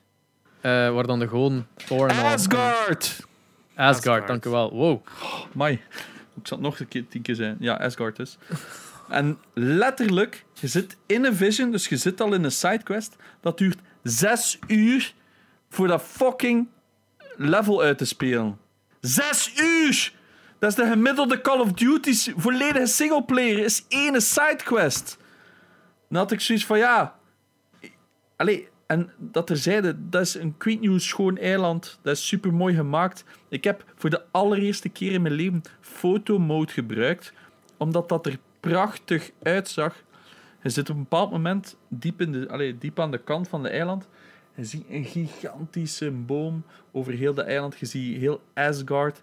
Prachtig. Ik heb voor de eerste keer fotomode gebruikt. Maar dat is een fucking sidequest. En daar ben ik zes uur mee bezig geweest. Een heel zieke storyline in een sidequest. Dus de sidequest is, oh, je hebt een visioen. Oeh, wordt wakker als je ancestor of whatever. En dan zes uur later heb je 16 storylines. Je bent getrouwd, uh, de die heeft die weer bedrogen of whatever. Dat ik iets zat van, maar huh, hoe, waarom moest ik dit allemaal weten? Superleuk. Maar dat had gewoon een heel aparte game kunnen zijn. Het had Assassin's Creed Asgard kunnen zijn. Dat is zo, oh yes, zes uur, leuk. Next, on to the next game. Ik wacht nog een jaar. Zo, zo dat, dat principe had ik van, oké, dit was gewoon bijna een volledige game van Assassin's Creed. Want dat heeft dan ook nog een keer allemaal hidden mysteries op dat eiland. Dat ik denk, nee, dit is gewoon waanzin. Dus precies of ze zo al onder honderd bedrijven van Ubi of zo hebben gestuurd. Hier, maakt jij daar een keer een hele storyline van. En maakt jij daar een keer een hele storyline van. En op het einde komen ze met alles samen. En dat heet Valhalla. En we schrijven daar wel een verhaal rond. Zo, dat is mijn ervaring momenteel. Dus ik heb constant het gevoel van fuck, dit gaat zo lang duren. En het mhm. ergste is, ik heb nu 40 uur en ik heb het gevoel dat ik nog niks gedaan heb. En dat is exact de reden waarom ik The Witcher ben gestopt. Daar had ik ook redelijk wat uren in. Ik had het gevoel dat ik niks waard was. Oké, ja, je hebt zo... Want als je die skill tree bekijkt, ik heb keuzestress van die skill tree. Er zijn ja. 60.000 En, en het verandert niks. Ja. Oh. Ja, ik heb al zo wat coole quests. Heeft, een, het heeft de, de enige die echt waar iets doen, is het feit dat het zegt van oké, extra uh, adrenaline balkje dat je krijgt, wat dat super handig is. Shots, en... ik, ik heb al zo van die coole van... Um, bijvoorbeeld als je wordt gespot en je duwt direct op L2 voor te aimen met je boog, auto snapt hij al naar waar dat karakter staat. Dus als je bijvoorbeeld de fortress probeert te stelten en je wordt gespot, dan heb je zo nog, eigenlijk nog vlug één kogel de kans om hem te avoiden, die stealth. Dus dat vind ik zo nog een coole. En dan twee, um, bijvoorbeeld, um, zo van die stomme dingetjes, als je bijna dood bent, dan je zo nog een last chance krijgt. Zo. Dat is, het is niet dat dat game-breaking is, of whatever, maar dat zijn zo wel nice extra's. Ik heb er zo nog een paar. Ik moeten zien, maar zoals ik zeg, ik, heb, ik krijg daar echt keuzestress van, van. Want het ding is, je kiest één ding en dan komt er zo'n hele vertakking, je moet dat inbeelden, like een bos. En per takje heb je dan nog een keer allemaal side branches en ik weet gewoon op de duur niet meer waar dat moet zijn. En um, dus je kunt dan versteld gaan voor boog, melee, snapte? Dus je weet dan gewoon op de duur niet meer waar je nog moet kiezen. Het enige voordeel, omdat ik zo gezegd ja, niet 100% doe, maar toch redelijk 100%, is dat ik zodanig veel skill points al heb, dat ik al echt wel veel heb. Um, maar ja, ik, uh, ik ga het verder spelen, maar ik heb er geen goed gevoel bij, als in... Like, met Black Flag zat ik constant aan dat scherm gekluisterd. Ik vond dat leuk om die chests in de, in, in, in de oceaan te gaan zoeken of whatever, snapte? Ik was mee. En nu, heb ik, nu ben ik het eerder aan het uitspelen omdat ik het wil uitspelen. En dat ja. is een groot verschil in mijn ogen. Maar wat, uh, dat was de wekelijkse Assassin's Creed Valhalla rant. Ja. Um, wekelijkse Ubi rant. Ja, maar... we moeten er werk van maken om dat zo schoon uit te schrijven. En ik ga kijken wat camerawerk doen dan. Maar dat is niet, maar dat is niet 100% waar. Het is geen 100% Ubi-rant. Want we hebben juist gezegd dat Immortals Phoenix Rising heel veel dingen goed doet. En het feit dat um, heel veel heeft gespeeld en plat heeft, vertelt wel dat er dus duidelijk nog iets wel nog werkt. Er zijn ook wel issues met Immortals, vind ik. Um, ja, er altijd, is altijd een issue met een game. dus dat, de quests zijn te saai in many ways. Het is de dialogues dat het wel leuk maken en, en de interactie met personages, maar op zich, heel veel van de, van de missions hebben hetzelfde probleem. Ga naar punt, vermoord A en kom terug of zo. Het, ja. Hetzelfde met, die, met heel veel van de, de die challenge tombs. Ja, dat is overgepakt, gelijk dat je die shrines had in Breath of the Wild, maar ze hebben zo... Vaak duren die veel te lang, terwijl in Breath of the Wild is dat zoiets van... Je lost een puzzelje van een minuut op en je zet er al door, of zo.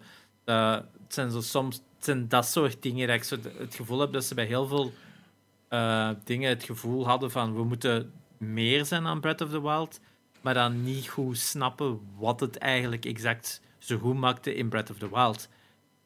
Het is gewoon Niks. wat het goed doet, doet het wel heel goed. Is nog altijd een heel leuk spel. Er zijn gewoon bepaalde aspecten in die het minder goed maken. Ja. Maar En het die aspecten- leuk om te spelen. ja, en die aspecten zijn net typical Ubisoft-aspecten. Dat is zo, dat Inderdaad, vooral, hè. inderdaad. Ja, ja, ja. Ik, Ja, ik had... eh, ehm, Ook zo typisch van je komt ergens op een plaats in de early game en dan denk je van, ah, ik ga dat allemaal clearen. En dan komt er dat punt en dan ga je, ah ja, ik ben nog veel te underleveled om dit te kunnen doen. Maar dan blijft dat punt daar wel zo staan op je kaart en dan denk je van, zoveel uur later denk je van, ah ja, waarom heb ik dat punt nog niet gedaan? En dan gaat het terug, ah ja, ik was hier underleveled voor, of ik had die ability nog niet, of zo dit en of dat. Het zijn zo dat soort dingen dat je, als ze gewoon al in die world map bij die icoontjes al een difficulty zouden zetten in, in, eh, in Phoenix, dan zou je al meer het gevoel hebben van oké, ik ben nog te zwak hiervoor. Waardoor ik Ja. dat zou En nadien kunnen doen.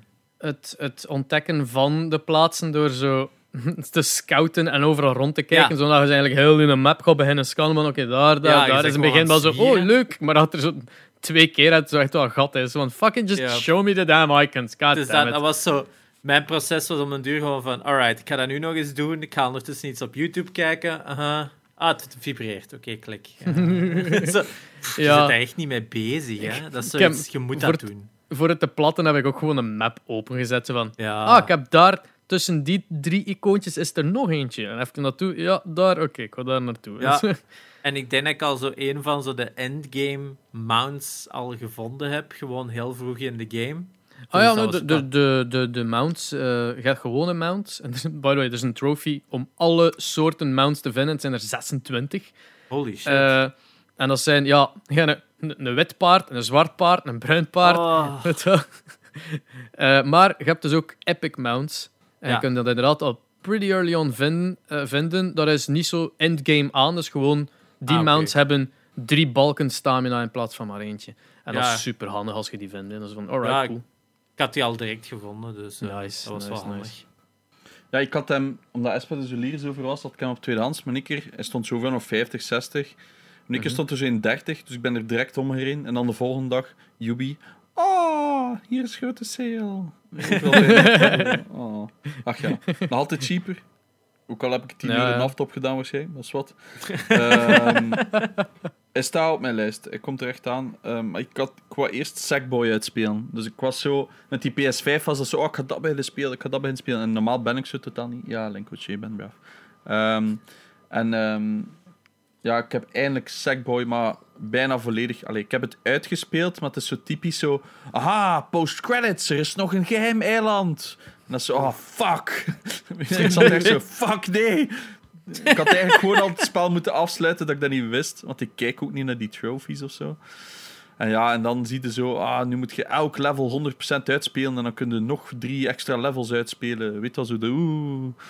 Ehm, Zo de Super Mario Star World eigenlijk. Oh, maar zo frustrerend. Dus daar heb ik beslist dat ik het niet ga doen. Wat ik wel heb gedaan is, je hebt zo 18, 16, nee, 16 hidden levels of zoiets door heel het spel dat je kunt collecten. En dat zijn zo'n soort ehm, speedrun levels. Dat heet de Knitted Night Trials. Dus ehm, je leert, je hebt bijvoorbeeld een, een eilandje en dat is altijd met zo dezelfde soort figuurtjes of vlammetjes dat ergens komen. En dan heb je zo'n speedrun van dat level en dan heb je eigenlijk ja, geen wereld, maar zo enkel de platforming. Dus vergeet niet, het is isometric nu, is Sackboy, dus Little Big Planet, isometric ongeveer. Is het isometric? Niet echt, het is zo kind of. Ja, Ehm, Wacht, gewoon dat, maar dan heel moeilijk. En dan ehm, is het zo binnen 30 seconden heb je een gouden medaille of zoiets. Hè? Zoiets. En dat is super frustrerend, want dat is knijter moeilijk. En vanaf dat je sterft, moet je dus opnieuw beginnen. Maar daar verdient dat dus ook. Ik heb ze bijna allemaal goud. Maar als je ze allemaal hebt gecollect en uitgespeeld, minstens zilver of zo, dan komt er een, een extra hidden level. En dat zijn ze allemaal na elkaar, maar gemixt. En dus fuck? ook niet dezelfde layout. Dus het is niet dat je hem ook volledig uit je hoofd nog kunt leren van de vorige keer. En het snelste om voor goud te halen, moet het onder de 10 minuten doen. Dus dan weet je dat je al ongeveer 10 minuten gaat bezig zijn om het te halen. En eh, voor brons te halen moet het onder de 20 minuten doen. Dat betekent dat je 20 minuten lang die speedrun versies moet doen zonder één keer dood te gaan. En geloof mij, Ah. soms is het zo... Dus je hebt een blok dat horizontaal staat en dan trilt dat en dan schiet dat eh, verticaal. Dus dan moet jij zorgen dat je juist omhoog springt. Hè? Dus als je één keer je timing offzet, dan valt het eraf, helemaal opnieuw. 20 minuten lang. En geloof mij, 20 minuten is echt lang als je zo aan het speedrunnen bent, ze maat. Dat is echt zo hyperfocus. En Laurie altijd, allee, is het toch een gamer? Ik dacht dat je dat kon. En ik zit er... Oh nee. Oh nee. Dit is zo Oh moeilijk. nee. Oh, oh, ze zag het, hè, dat ze me echt aan het Rule number was. one. Never say that. Ah, ik, ik zat zo al op zes minuten of zo, maar echt knijter goede run aan het doen. Alle, want je hebt dan nog een keer zo time, ah, zo, eh, time dials, zeg maar, dat rondhangen. En dan gaan er zo twee seconden van uw tijd. Dus je probeert toch zo een, een extra jump te doen om die ergens ook nog te pakken. En meestal is het juist die een extra jump waardoor dat je stijft, zo, snapte? Oh. Ik was keigoed bezig en dan inderdaad... Ik, ik vind dat de camera sukt. Dus je hebt soms niet het gevoel, ga ik op dat platform landen of niet? En het is niet lekker in Crash Bandicoot kunnen dat zo aan die schaduw goed zien waar dat je gaat landen. Maar hier is dat niet. Dus je hebt zoiets... Guess we'll never know. En dan valt er zo tussen. En dan moet je helemaal opnieuw beginnen. En dan heb ik ook gezegd, ja, jeet, die schijf uit die Playstation getrokken. Gewoon mijn tang eruit. Eh, kutspel. Dus ehm, Nooit meer. ik ga hem niet platinum. Ik zal het zo zijn. Ja. Maar eh superleuk spel. Ah, maar nee, no joke. Het spel is superleuk. Het, de omgevingen zijn leuk. Ze hebben zo, à la Rayman, ik denk dat ik dat al gezegd heb, zo levels die op muziek meebewegen. Maar plotseling was het zo, it's Britney, bitch. En ik had zoiets van, ja, Game of the Year. What the fuck? dat gewoon Brit- een heel level Toxic van Britney Spears. Een heel level erop gebaseerd. Ja, dat was episch, hè. Dat is toch, dat is toch een goud, man.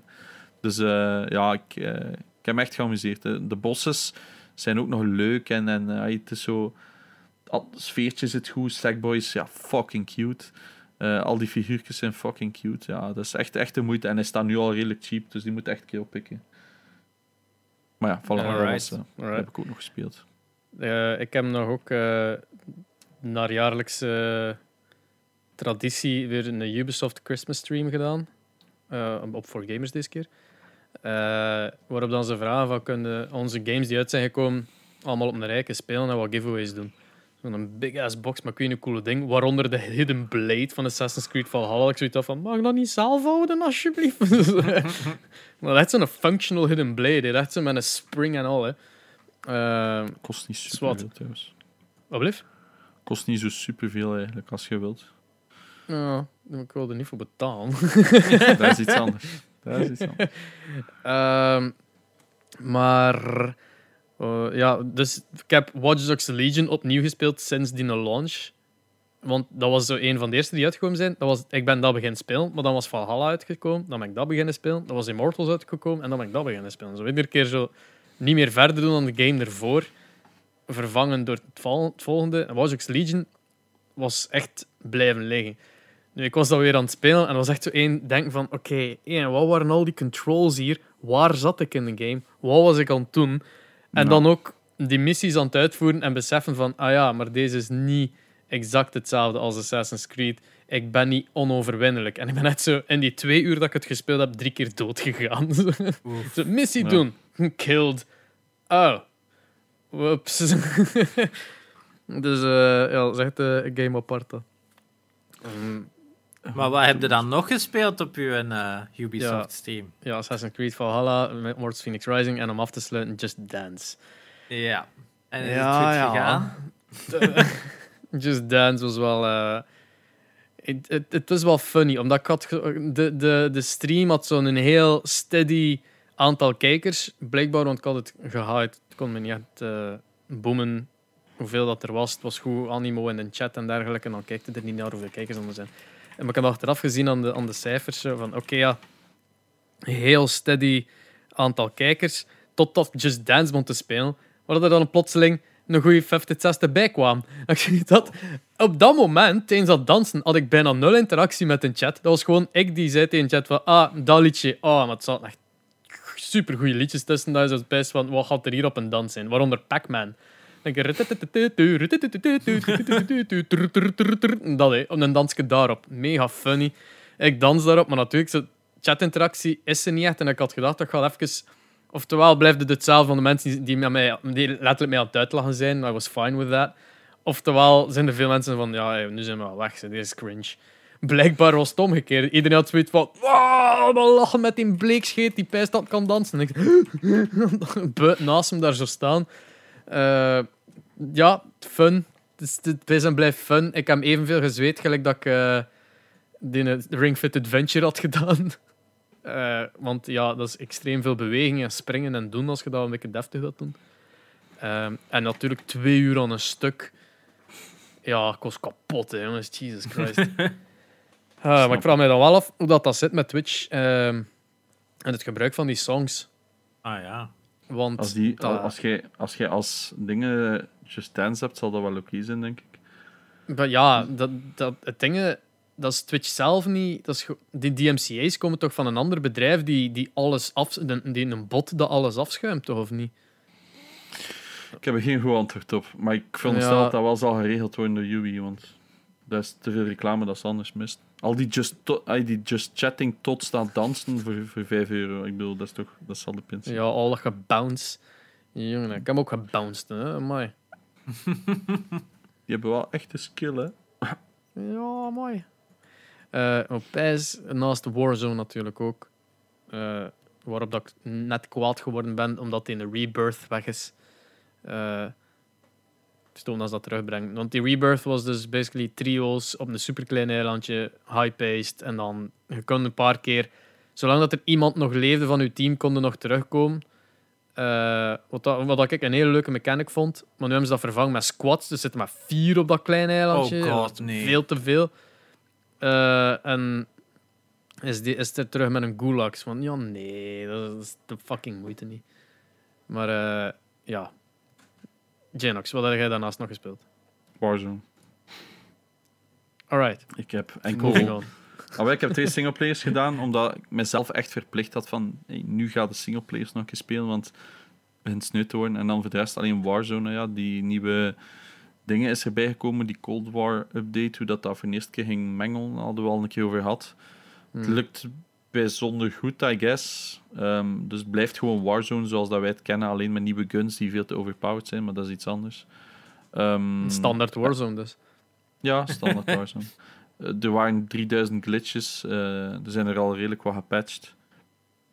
De stem glitches ja, zijn wel nog altijd, denk ik. Maar dat wordt, ik zie dat gewoon nooit gebeuren in die lobby's waar ik speel. Um, wel heel veel hackers. Like echt, ah, wel, bijna lobby na lobby.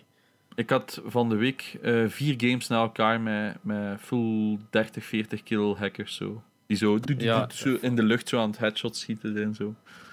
Ja, dat is uh, triest. Maar het moet wel zijn, op, normaal in die hoge lobby's valt dat wel mee. Dat betekent meestal dat die al heel veel zijn gereport geweest.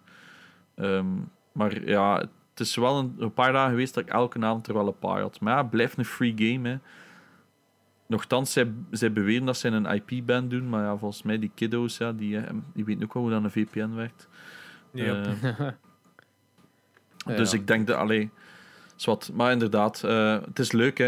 Het is veel te verslaand, hè. Nog eentje, nog eentje, nog eentje. En voordat je het weet is het zes uur s'nachts. Ja. En ja, dat doet pijn als je dan zo om negen uur wakker wordt. Zo, oh, fuck mijn leven. en elke nacht denk ik weer, nu ga ik het niet doen. Zeg ik. Ja, oh, ja. same. Vanochtend acht uur op van een tandarts te gaan, van een afspraak. Zo, uh, ik had uh, vannacht nog wel vlug nog een dub gehaald, maar 13 kills. Nou, dus juist was ik echt loeihard aan het gaan, maar ja, Laura, ah, doe nu een keer van de PC komen. dus ja, ik ben maar een keer van de PC Laura. Ja, dus... Uh, ik ga nu een keer zien. We zijn nu al alweer een uur, een uur en 35 minuten bezig. Typisch, typisch. Uh, Gaan wij nog een topic doen? Of, uh... misschien dat we het gewoon snel Heel snel. We hebben, we hebben de meeste dingen al gezegd. Ik heb een top 5 en een slechte top 5. de, ik heb gewoon een top, top 5, Best en worst. Ja, ik heb een top 5 van enkel wel games uit dit jaar. Dus mm. niet wat oh, ik enkel gespeeld heb. Ja. Top 5 2020, dat is sowieso dit jaar, hè? Ja, het is dat, maar je kunt ook zeggen van, ah ja, maar ik heb dat Game Pass dit jaar gespeeld. Ah, nee, nee, nee, nee, nee zo werkt het nee. niet. Ik heb Halo nu gespeeld, ik kan er niet in mijn top 5 steken. Het is dat, het is dat. Ik heb hetzelfde met The Return of the Oprah Dean. Heb ik heel graag gespeeld, maar hij is ook al een paar jaar oud. Among Us, ook gespeeld. Maar ja, is Fallen ook al een paar Order. jaar oud. Fallen Order Jedi was ook van vorig jaar, zeker, of twee jaar geleden? Ja, Fallen Order was ook van vorig jaar. Dus ik heb al wat games dat ik inder- inderdaad vorig jaar heb gespeeld, maar mijn top 5 is enkel 2020 games. Mhm. Alright. Eh Genox is hem waarschijnlijk nu aan het samenstellen. Dus eh, Mhm. ik zal kijk m- eh, met een nummer 5 zeggen al, I guess. Eh, best game van 2020, nummer 5, Call of Duty Warzone. Ja. Mhm. En dat, Ja. is een beetje, dat is een beetje een rare cop-out eigenlijk. Maar vergeet niet, wat is dat, in maart of april pas uitgekomen? En dat is zo alomtegenwoordig. Je kunt dat niet anders dan een spot geven. We spelen dat bijna dagelijks de laatste tijd. Dat is Ja, ik wel. Ja, het is echt absurd.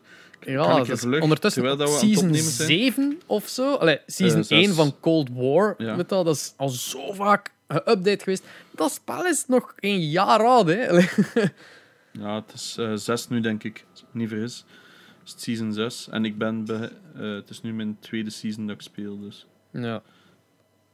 Ja, ik ken, Eh. ik ken er geen spijt van dat ik dat ben beginnen spelen. Want in het begin was ik daar zo van, ik ben geen shooter. Maar nu... Ik moet wel zeggen, met, eh, met dat ik Halo gespeeld heb, was het te merken dat ik wat meer first-person shooter ervaring had. Ik dat kan toepassen was in een singleplayer game. Ik had zo echt het gevoel van, oh, de- de- deze speel ik nu op een ander niveau dan dat ik ervoor speelde. Ja, Eh, maar wat dat wel leuk was om te merken, want in, in multiplayer is het altijd moeilijk om te zien als je vooruitgang boekte. Boah. Ja, Het is toch KD die duidelijk- omhoog gaat. Mm, Ja, nee, ik vind, het is, ik vind dat je dat wel ziet, maar het is, het is gewoon ja, vanaf dat je weer zo'n plafond hebt. Ik ben juist aan het kijken. Ik heb nu 9 dagen en 9 uur game time, bijna 10 uur. Dus dat is. eh quick, ja, quick. Ik ga nu naar- 180 plus eh, 100 216, 226 uur. Valt mij Waar kunnen we dat mee, zien? Als je, ja, nu barracks, hè. Ah ja, je hebt de game opgestart. Oké. Ja, ik heb even opgestart. Ik heb nu 20 wins, wat niet super is, maar. Ja. Dus wat op nummer 5 voor Jerry? Eh, voor mij plaats 5 is Hades. Eh, simpel, ik heb het er straks al besproken. Eh, ja, goede game. Heel verslavend. En ja, ik heb er nog maar een week of twee gespeeld nu, dus En direct al een, een, een top 5 spot. Heel mooi. top Heel 5 spot. Ik, had het toen al beslist, denk ik, na twee dagen van, ah ja, die mag gewoon met een top 5. En nu twee weken later heb ik zoiets van, ja, vijfde plaats is echt wel het hoogste dat die kan komen Ja. voor mij. Ik heb die bij honorable mentions gezet bij mij. Dus dat het is een heel goede game. Ja. Mm. Janox, had al een 5 besloten. Mm, ja, ik, zal, ik ga dan ook Warzone pakken. Alright. Ja. Oké. Ik, ik, ik ga wel, ik ga wel nu ook al zeggen, omdat ik wist dat The Last of Us Part 2 eh, bij iedereen in die top 5 ging staan, heb ik hem er bewust niet ingezet. Omdat dat is een beetje die obvious choice. Hij staat on, eh, tuurlijk staat hem op mijn, mijn top 3. Maar Hmm. ik Ja. ga hem, voor de sake of niet alle drie al hier hetzelfde te zeggen, heb ik hem er niet in gezet. Eh, Ja, dat Ik snap vind ik het wel wel. moeilijk eigenlijk. Ik zit al meer als vijf. Ehm, ja. Dus eh, jij pakt Warzone. Hè. Eh, Op nummer 4 bij mij eh, Immortals Phoenix Rising. Er, is, eh, er, er, er valt veel over te zeggen, gelijk dat we daar net gedaan hebben. Heel negatief geweest deze keer. Maar we, ik ga niet ontkennen, ik heb dat Platinum uitgespeeld en ik heb er ehm, tot op een paar minuten van het einde, waar dat echt zo was van oké, ga nu naar daar, ga nu naar daar, ga nu naar daar. Toch altijd ervan genoten. eh. de, de, Ja. de, de combat is basic voor u, maar ik vind dat gewoon... Ik vond dat heel fun. Eh, vooral dat ene keer dat je zo alle eh, extra's hebt, dat je zo de slow-mo hebt bij de nice dodge, de freeze bij de ding. Ah, ah, nou, ik, ik, ik heb me er enorm voor geamuseerd, ondanks zijn fault. Dus Ja, nummer 4 voor mij. Ik miste wat verschillende combo-mogelijkheden. Het was zo, ook Ja. al wisselde dat wat af, was het altijd zo wat dezelfde damage flurry waar dat je inkwam en Ja, zo. Gelijk Mm. pijl en boog, doe wat te weinig damage en zo. Dat, dat had ik wel vaak. Van, ja. Ik mis wat variatie. Nu, het is waarschijnlijk veel gevarieerder dan pakweg eh Zelda of zo, Breath of the Wild. Maar Breath of the Wild hadden wel vaker dat je gewoon van veraf... Oh, ze staan bij een ontploffing. Ik ga die allemaal ontploffen. of ik duw een, een, een, een, een, eh, een rotsblok naar beneden. Ja. Dat valt daarop. Of ik, ik, ik, heb ze, ik, smijt een zwaarte naartoe. Dat is metaal. Is een storm. Bliksem slaagt in. Eh, de, Ja, de ja. creativiteit ontbreekt van een Breath of the Wild. En ik ben natuurlijk ook minder een fan van Assassin's Creed. Dus voor mij Ja. was dat zo'n, ah ja, ik mis wat. Maar En- het pakt en- niet weg dat het voor het spel en voor het type spel wel past. Hmm. Combos is inderdaad geen, geen slechte suggestie voor Immortals 2, moest dat er ooit komen. Ja, Dat is inderdaad een hele goeie. Ik wil nog niet over nadenken, maar inderdaad combos. Eh, ik ga wel zeggen, eh, stenen smijten naar eh, enemies ja dat is een insta-killer. Holy shit. Is Ja, ja, ja, ik heb Dus, al die upgrades al gekocht om dat ook te kunnen doen. Ja, dat is een good idea. Dus, ja, maar dat was ook voor mij... Ah, dat was ook nog iets heel onduidelijk bij mij bij Immortals. In het begin was heel dat, dat, dat unlock systeem hè, met die coins, dat je die Mhm. extra moves al kunt kopen. Ik dacht zo aan, ah, die krijg ik wel door goden dingen te doen. Nee, je moet die gewoon kopen. Ja. Ja, dat was voor mij onduidelijk. Oei. Ik dacht van, ah, die staan er al, zodat ik weet waar ik nog ga krijgen. Nee, ik moest ze gewoon vrijkopen. Alright, simpel. Eh bij mij plaats 4, Ori and the Will of the Wisps. Sowieso Ja. een van de mooiste games van het jaar. Visueel. Verhaal is ook very, very gut-wrenching at times. Mhm. Maar ehm, ook al, eigenlijk ook de betere sequel. Ook alles wat dat er iets of wat iffy was aan het origineel, hebben ze opgelost. Het is veel makkelijker om te navigeren. De combat is veel leuker. Je hebt veel meer variatie in builds dat je kunt maken. Eh, het, is, het is zo ze hebben zo ook wel naar Hollow Knight gekeken, wat ook al een beetje op Ori leek. En ze hebben zo de goede elementen overgepakt. Het, Ori is meer Hollow Knight geworden en dat is, heeft het enkel maar beter gemaakt. Maar het is veel toegankelijker en veel aangenamer om te spelen dan een Hollow Knight. Dus dat vind ik ook wel heel goed. En ja, het is, het is een must-play. Hè. De, ik denk Ja. dat er geen enkel game er zo ook uitziet. Dat, de stijl is zo... Wat we een paar jaar terug zo hadden met Rayman Origins en Rayman Legends, dat we gingen van wow, dit is super cool wat dat je kunt doen met 2D graphics en 3D sprites. En dan hadden zo Valiant Hearts en ehm, Eden, eh, Child of Eden, dat verder bouwden op die manier van games bouwen. En dan was dat opeens gedaan, precies. Dan was dat een big void van good-looking 2D, 3D games. En Will of the Wisps jaagt dat soort stijl gewoon in het oneindige. En wauw, het- ik denk dat heel... Als die tech nog beter wordt, ja, dat wordt super schoon. Alright. Dus ehm, zeker en vast eh, top 4. Genox, nummer 4. Ah, wel, ik twijfel een beetje, met, omdat dat jij zegt The Last of Us Part 2, dat is zo wat obvious, wil ik dat op één zetten nog niet. Ehm, dus ik ga eerst nog een gewone singleplayer opzetten. En het is een beetje mijn dubbel gevoel, want ik heb Half-Life Alex. Eh, die is uitgekomen nu. Maar het probleem is, dat is zo'n goed spel. Maar ik heb het niet uitgespeeld, omdat ik ziek word van VR. Dus de, hoe het mij capteerde in dat spel over... Ik voelde me echt in dat spel. Het is prachtig gemaakt. De referenties en zo, alles is top, maar ik word er ziek van. Ik heb, er bestaat nu weer een ander pilletje, zoals Toristil. Dat ga ik nog eens proberen in de hoop dat dat fixt en dat ik het kan uitspelen. Alles was top. Hebt zo, ja, je, je flashlight op je hand en je zit zo rond te kijken ondertussen met je shotgun in je hand. Het, is, het voelt allemaal zo goed, maat. Ehm, ja. Dus Half-Life Alex. Ja, Half-Life Alex. ja. Nice. Oké. En Cool. wat, ik wil dat op dezelfde plaats zetten eigenlijk van Mafia eh, Definitive Dat mag. Edition. Dat mag, Kan we niet hebben hier geen regels. Hè. Ja, maar ik kan niet goed beslissen, omdat Half-Life Alex, ik heb het niet uitgespeeld, dus als ik een vervanger moet kiezen, zou ik Mafia eh, de remaster kiezen. Omdat ik, ja, dat is gewoon leuk. Het was gewoon leuk. Ook al was Ja. ik er in het begin niet zo 100% voor, maar het is leuk. Voilà. Ja, een heel good choice. Ik was hem bijna vergeten totdat je het zei. Oh, ik was nu door die lijst aan het gaan en ik had er zo nu een paar gekopieerd van, ah ja, uiteraard. Like Valorant is eigenlijk ook in juni uitgekomen. Ook een keigoede game, hè. Dus dat is zo wat hetzelfde like Warzone. Dus Ja, ik heb... Het schijnt. Het schijnt. Wat absurd is, hè, dat we daar zo'n paar maanden terug nog zo keihard op aan het bitchen van oh, Valorant en bla bla bla en dit en dat. En dan toch uiteindelijk toch nog een, een mention op het eind van het jaar van... Het, ik heb Ja. altijd gezegd, omdat iedereen zei dat wordt de CS-killer, ik zei dat gaat oké zijn, het gaat, maar het is niet goed genoeg voor echt competitive. En mijn gevoel is nog altijd identiek hetzelfde. Die competitions, daar kijkt niet superveel volk naar. Oké, het sukt natuurlijk ook dat niemand in arenas kan zitten. CS, kan, de echte Counter-Strike-wedstrijden worden ook niet meer zoveel bekeken, omdat iedereen mist die arena's, omdat die euforie die uit dat publiek komt, dat, ver, dat is like naar een voetbalwedstrijd kijken zonder publiek. Dat is niet hetzelfde. Dat is zo die we're all in this together sfeer ontbreekt. Ehm, dus ik, ja, ik hoop voor het spel dat het nog goed gaat doen, maar ik heb zo het gevoel dat alle pro-gamers dat geen tier 1 vinden in hun eigen game, komen zo wat naar Valorant, because it's easy money. Zo, alle pro-CS'ers die dat zo uit hun teams gekikt zitten, zitten nu legit allemaal samengehoopt in, in, in Valorant-teams, omdat ze in geen ander team meer vonden in CS. De, allegenen die toekomst voor CS? Wat zeg je? Gaat dat echt is er nog toekomst voor CS? Gaat dat echt blijven en blijven draaien voor jaren te komen? Nee. Iedereen zit ook te wachten op de... Het is negen jaar, hè. Counter-Strike Global Offensive.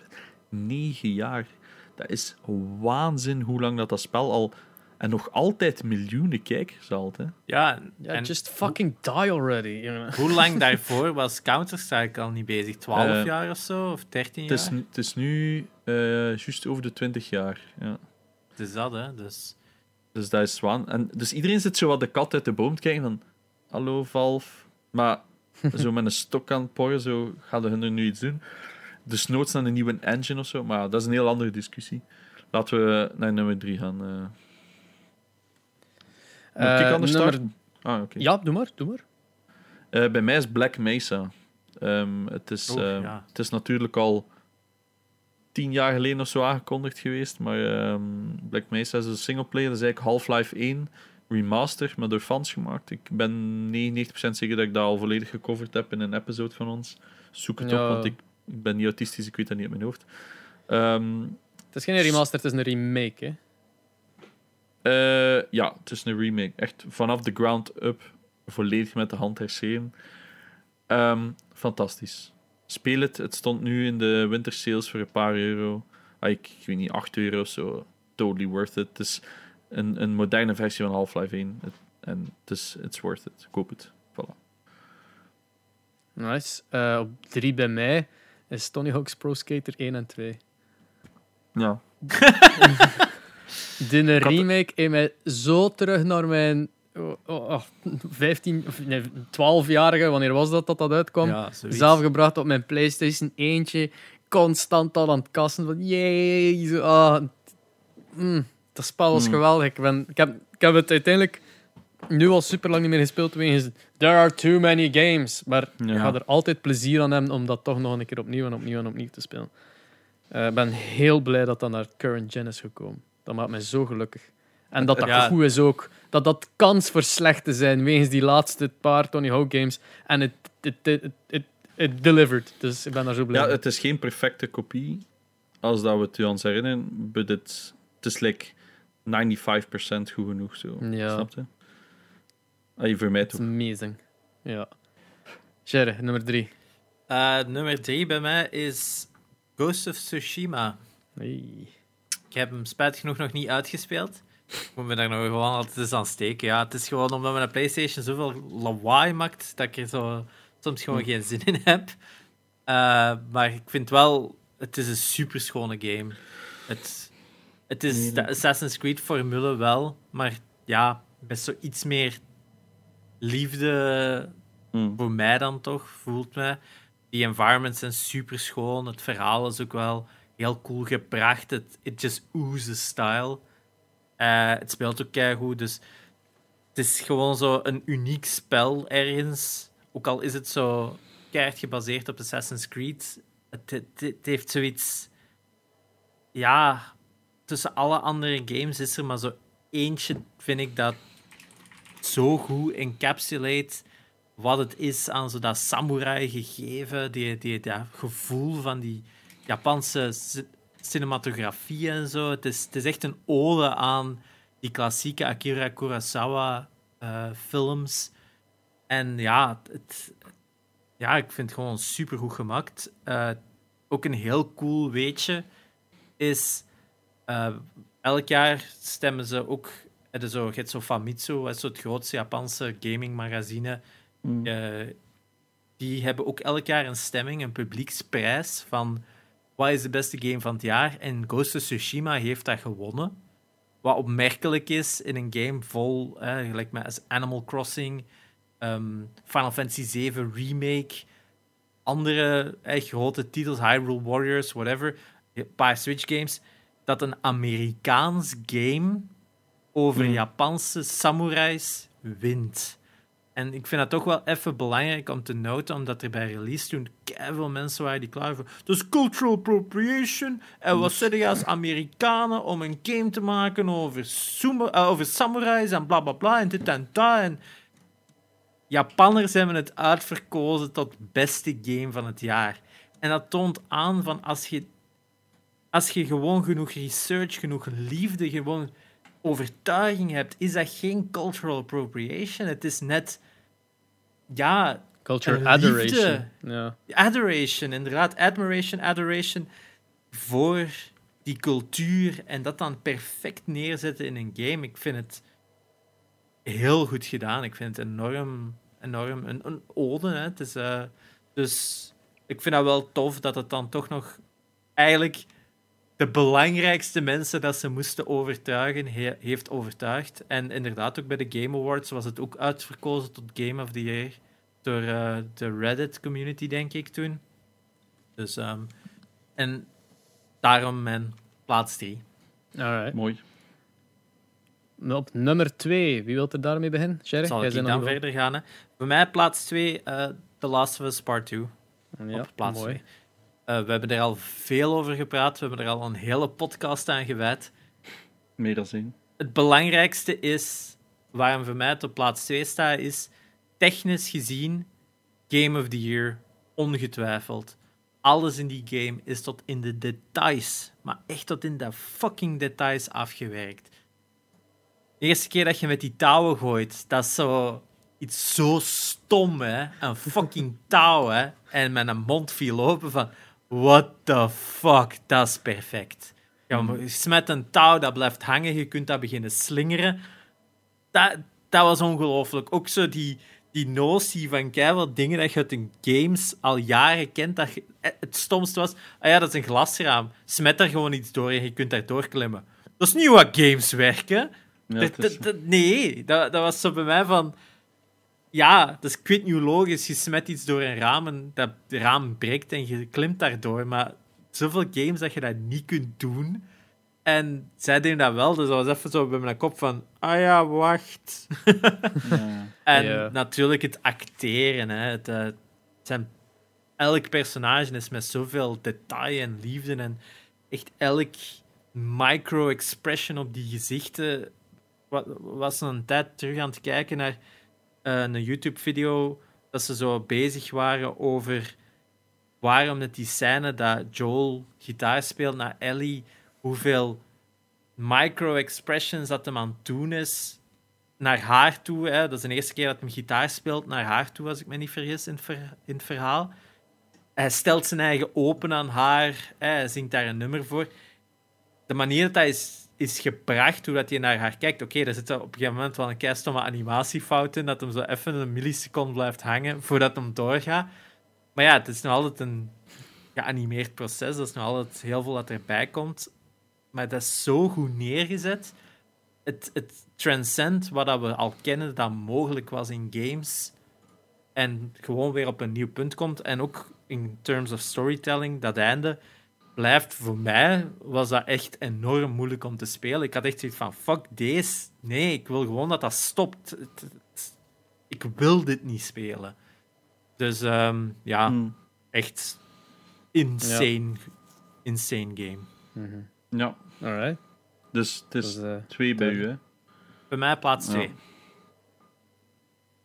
Ja, ja bij, bij mij is het Ghost of Tsushima staat op 2 en Obvious 1 Ja. is bij mij dan ook al gekend.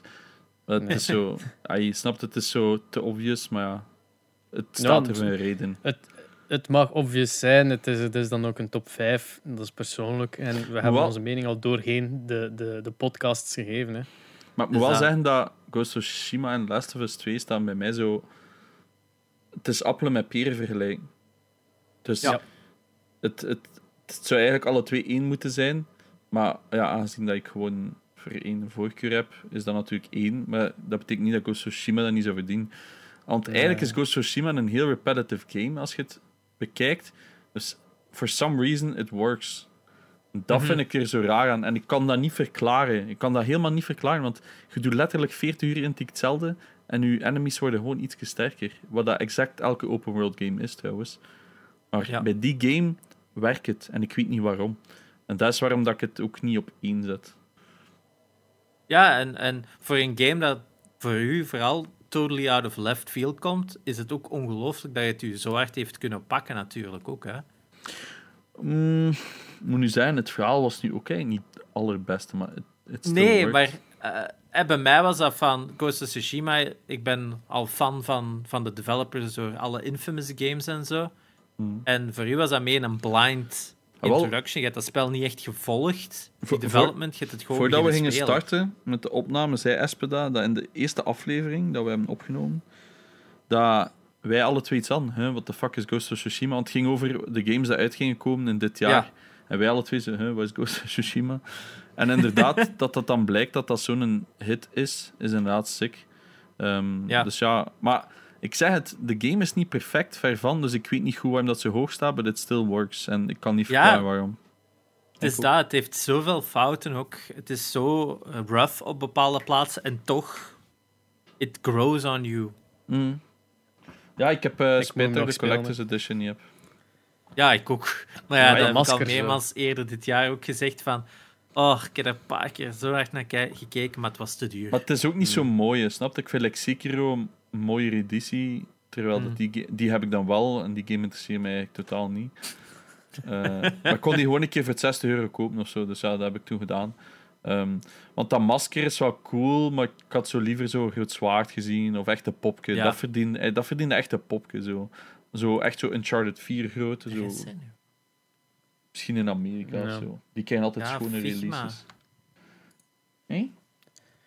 Idee. Ehm, meanwhile, op mijn nummer 2 Ja. staat Ah, eh, Crash 4, It's About Time. ja. Mm, ja. Crash It Bandicoot. just didn't work eh, for me. ik, ik moet zeggen, ik ben ook geen fan van de andere characters playstyle, omdat ene keer dat je zo gewe- gewoon bent aan Crash zelf, en je moet dat dan volledig verge allee, vergeten aan de kant zetten om een andere playstyle aan te leren, voor zomaar een paar missies. Oké, ik apprecieer het enorm dat het erin zit, maar dat is, dat is niet voor mij. Maar voor de rest, dat spel is zo cool. Het is, het is Ja. een Crash game die nog een keer werkt sinds de, originele trilogie. Eh, en ja, het is echt, op het laatste is het zo insanely moeilijk dat je eh, krampen in je vingers krijgt van de combos dat je moet doen om erdoor te geraken. Zo echt zo van... Maar Mm. I love it. I love it. Ik zou het eh, af en toe nog... ik heb het natuurlijk niet perfect platinum uitgespeeld. Maar ik moet wel zeggen, als ik dat... Dat is zo'n game dat ik af en toe zou opstarten van... Ah, ik ga nog een keer proberen een paar extra sterren hier en daar te halen. Met een speedmissie. Of een, een, een mirrored missie. Of zo met, uh, met die soundwaves dat je iedere keer doet als je een twirl doet. Dat ook weer een cool concept is. Ja, ik, ik zou het nog altijd spelen. Zo, nummer 2, Crash 4. Ja, ik Mm. kijk er ook naar uit om hem zeker te spelen. eh, eens dat hem wat gedaald is in prijs. Ja. En hoeveel staat er tegenwoordig? Ja. Hij blijft zo wel aan de 58 euro staan. Het goedkoopste No dat ik hem al heb gezien was 41 of zo. Ik heb, hem al, ik heb hem al een keer in de sale veel cheaper zien staan. hè. Ja, het is wel, maar 41 of 40 is nog maar het goedkoopste dat ik hem gezien heb. Oh ja, Wel, ik, zou dat, ik zou dat er al voor geven, om eerlijk te zijn. Ja, ik wacht op de 30 euro ongeveer. Nou, oké, ja, fair enough. Eh, Tijd voor de honorable mentions. Degene die dus niet de top 5 hebben behaald, maar toch fun waren om te spelen. Voor mij is dat eh, Astro's Playroom. Eh, ik heb dat maar heel even gespeeld bij een Janox. Op zo'n Play 5, want ik heb er zelf geen. Maar ik, dat was, dat, dat, ik zag het al aan uw stream hoe fun dat, dat was. En als ik daar even zat te spelen, was het echt van... Alright, ja, dit is echt... Dit is de shit. Wat dat zij heel goed doen ook in die game is, zij maken het zo kortstondige stukjes, dat je constant iets hebt, ah, ik ga verder spelen. Snap je? Ja. Zo van, ah, het is leuk, het is fun, ik ga weer iets nieuws ontdekken. Terwijl bij Assassin's... Allee, zo totaal tegenovergestelde wat Assassin's Creed Ja. doet, wat we er straks zijn. En inderdaad, Astro's Playroom doet dat enorm goed. En ja, superleuk. Ik zou hem nog een keer opnieuw moeten uitspelen voor de plat, maar ik denk niet dat ik de moeite ga doen. Maar Mm. het is, ja, worth it. En, en het is free, dus... Echt jammer Eh, dat er geen verder- PS... Ja, zeg maar. Ah ja, jammer dat er geen PlayStation 4 versie dan is. Ja. Inderdaad. Eh, verder, eh, Hades, honorable mentions. Fall Guys. Het is, het- ik heb dat, we hebben dat in het begin allemaal gespeeld, denk ik. En, en ik heb het Ik nu onlangs... De, de leuke mensen hebben spelen. Ja. Eh, mensen met gevoel voor plezier. Nee, eh, ik heb, ik heb het, vandaag nog de Davy zien streamen.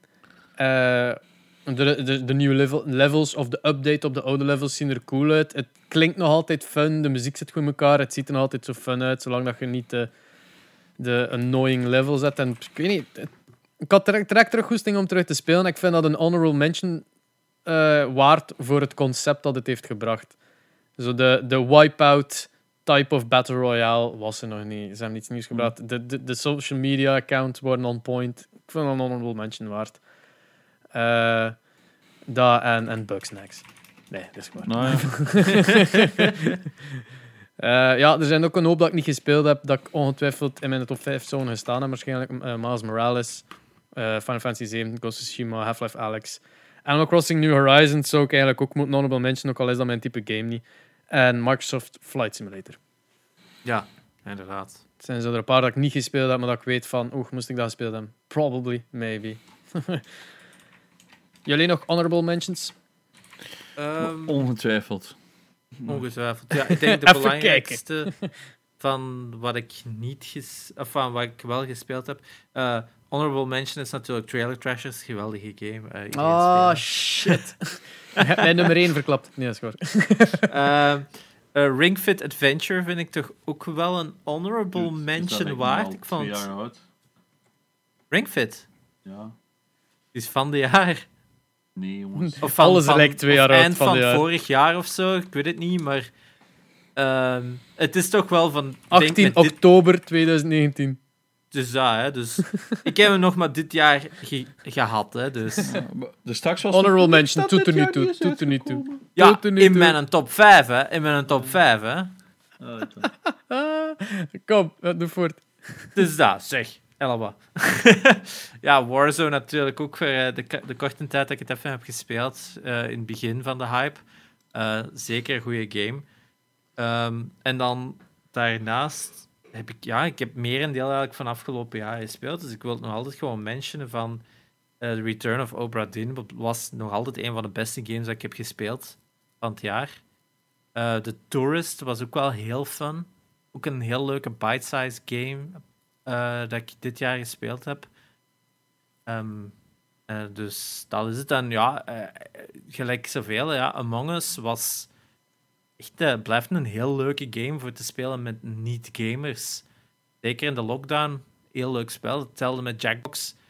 Het zijn van die, die games dat ik met vrienden van mij kon spelen die, niet, die totaal andere smaak hebben van games. Veel meer strategy games spelen. Maar zo Jackbox en Among Us zijn van die games die veel meer op ja, wat dat wij goed doen en graag doen, is gewoon belachelijk eh, stomme moppen en, en stomme discussies en zo. Dat zit gewoon zo ingrained in de vriendengroep dat die games dat zo perfect naar buiten konden brengen en zeker in lockdown perfect van pas kwamen. En Hetzelfde met zo van die websites waar je online boardgames kon spelen. Hebben we ook een paar keer gebruikt, zodat we gewoon eigenlijk Catan konden spelen of eh zelfs Uno. eh, gewoon online. Ja, dat vond ik toch wel, heeft mij toch een paar keer tijdens de lockdown wel eh, toch dichter met vrienden gebracht. Hmm. Alright. Genox, heb je er nog Hmm. gezien in de collectie? Nee, allemaal oudere games. Like, Demon's Souls had eigenlijk ook moeten verdienen om een honorable mention te krijgen, maar het is mijn type game niet. Maar ik weet dat het misschien een honorable mention is. Het is mooi uitdaan. En ik zie het Dieter... Ik ging zeggen graag spelen, maar eigenlijk zelf dat niet. Maar ik vind het gewoon grappig van hoe, hoe kut dat die games zijn. Maar dat blijkbaar daar toch zoveel fans van zijn. Dat is absolute waanzin. We gaan toch ooit een keer een fan van die games moeten uitnodigen voor de podcast om het te verdedigen. hè? Want deze is Ja. een unfair battle van wijs en drieën van die Souls games draaien op niks! En dan Maar nee, er maar vanuit gaan dat we gelijk Dat hebben. is, dat is, ik snap gewoon niet dat je dat leuk vindt. Dat, is dat vind ik het verschil. Ik zeg niet dat de games slecht zijn, ik snap gewoon niet dat je dat leuk vindt. Ja, Ah, ja. kijk. Maar dat zullen er mensen ook vinden van bijvoorbeeld CS, dus Ja. kan daar niet echt Ja. veel op zijn. ja, laten we afgaan. Alright, nummer 1 hè, dan? Ah ja, sorry. Of, of, oh, sorry, Bas, wat wou je doen? Ja, ik dacht dat we al klaar waren, maar niet dus. Ah nee, nummer 1 moeten we nog gezegd hebben. Hè. Ah, ja, Eh, de nieuwe wel. is The Last of Us Part 2, Oh, dat is juist natuurlijk. Ja. eh, de mijne is Ori and the Will of the Wisps. Ah, ja. Dat ook al vermeld is geweest. Eh, en ik kan die van Jero ook al raden. Final. Fantasy 7 remake. hè. Ja, Final Fantasy 7 Remake voor mij, ja, het was eh, heel chic spel. Gewoon super leuk om te spelen. Heel leuk vechtsysteem. Ehm, en voor de fans van het origineel was er toch nog genoeg nieuws. En een heel coole underside aan de game. Die enorm satisfying was op het einde. Als Mm. je de full story wel snapt. Dus zeker en vast eh, de, de game waar ik toch mij het hardst mee vermaakt heb dit jaar. Dat ik het echt Mhm. gewoon niet kon neerleggen. Ja. Ik moet, je hebt eh, destijds toen dat je hem uitgespeeld hebt, konden niet wachten totdat, totdat ik hem ging spelen om te kunnen praten over het einde.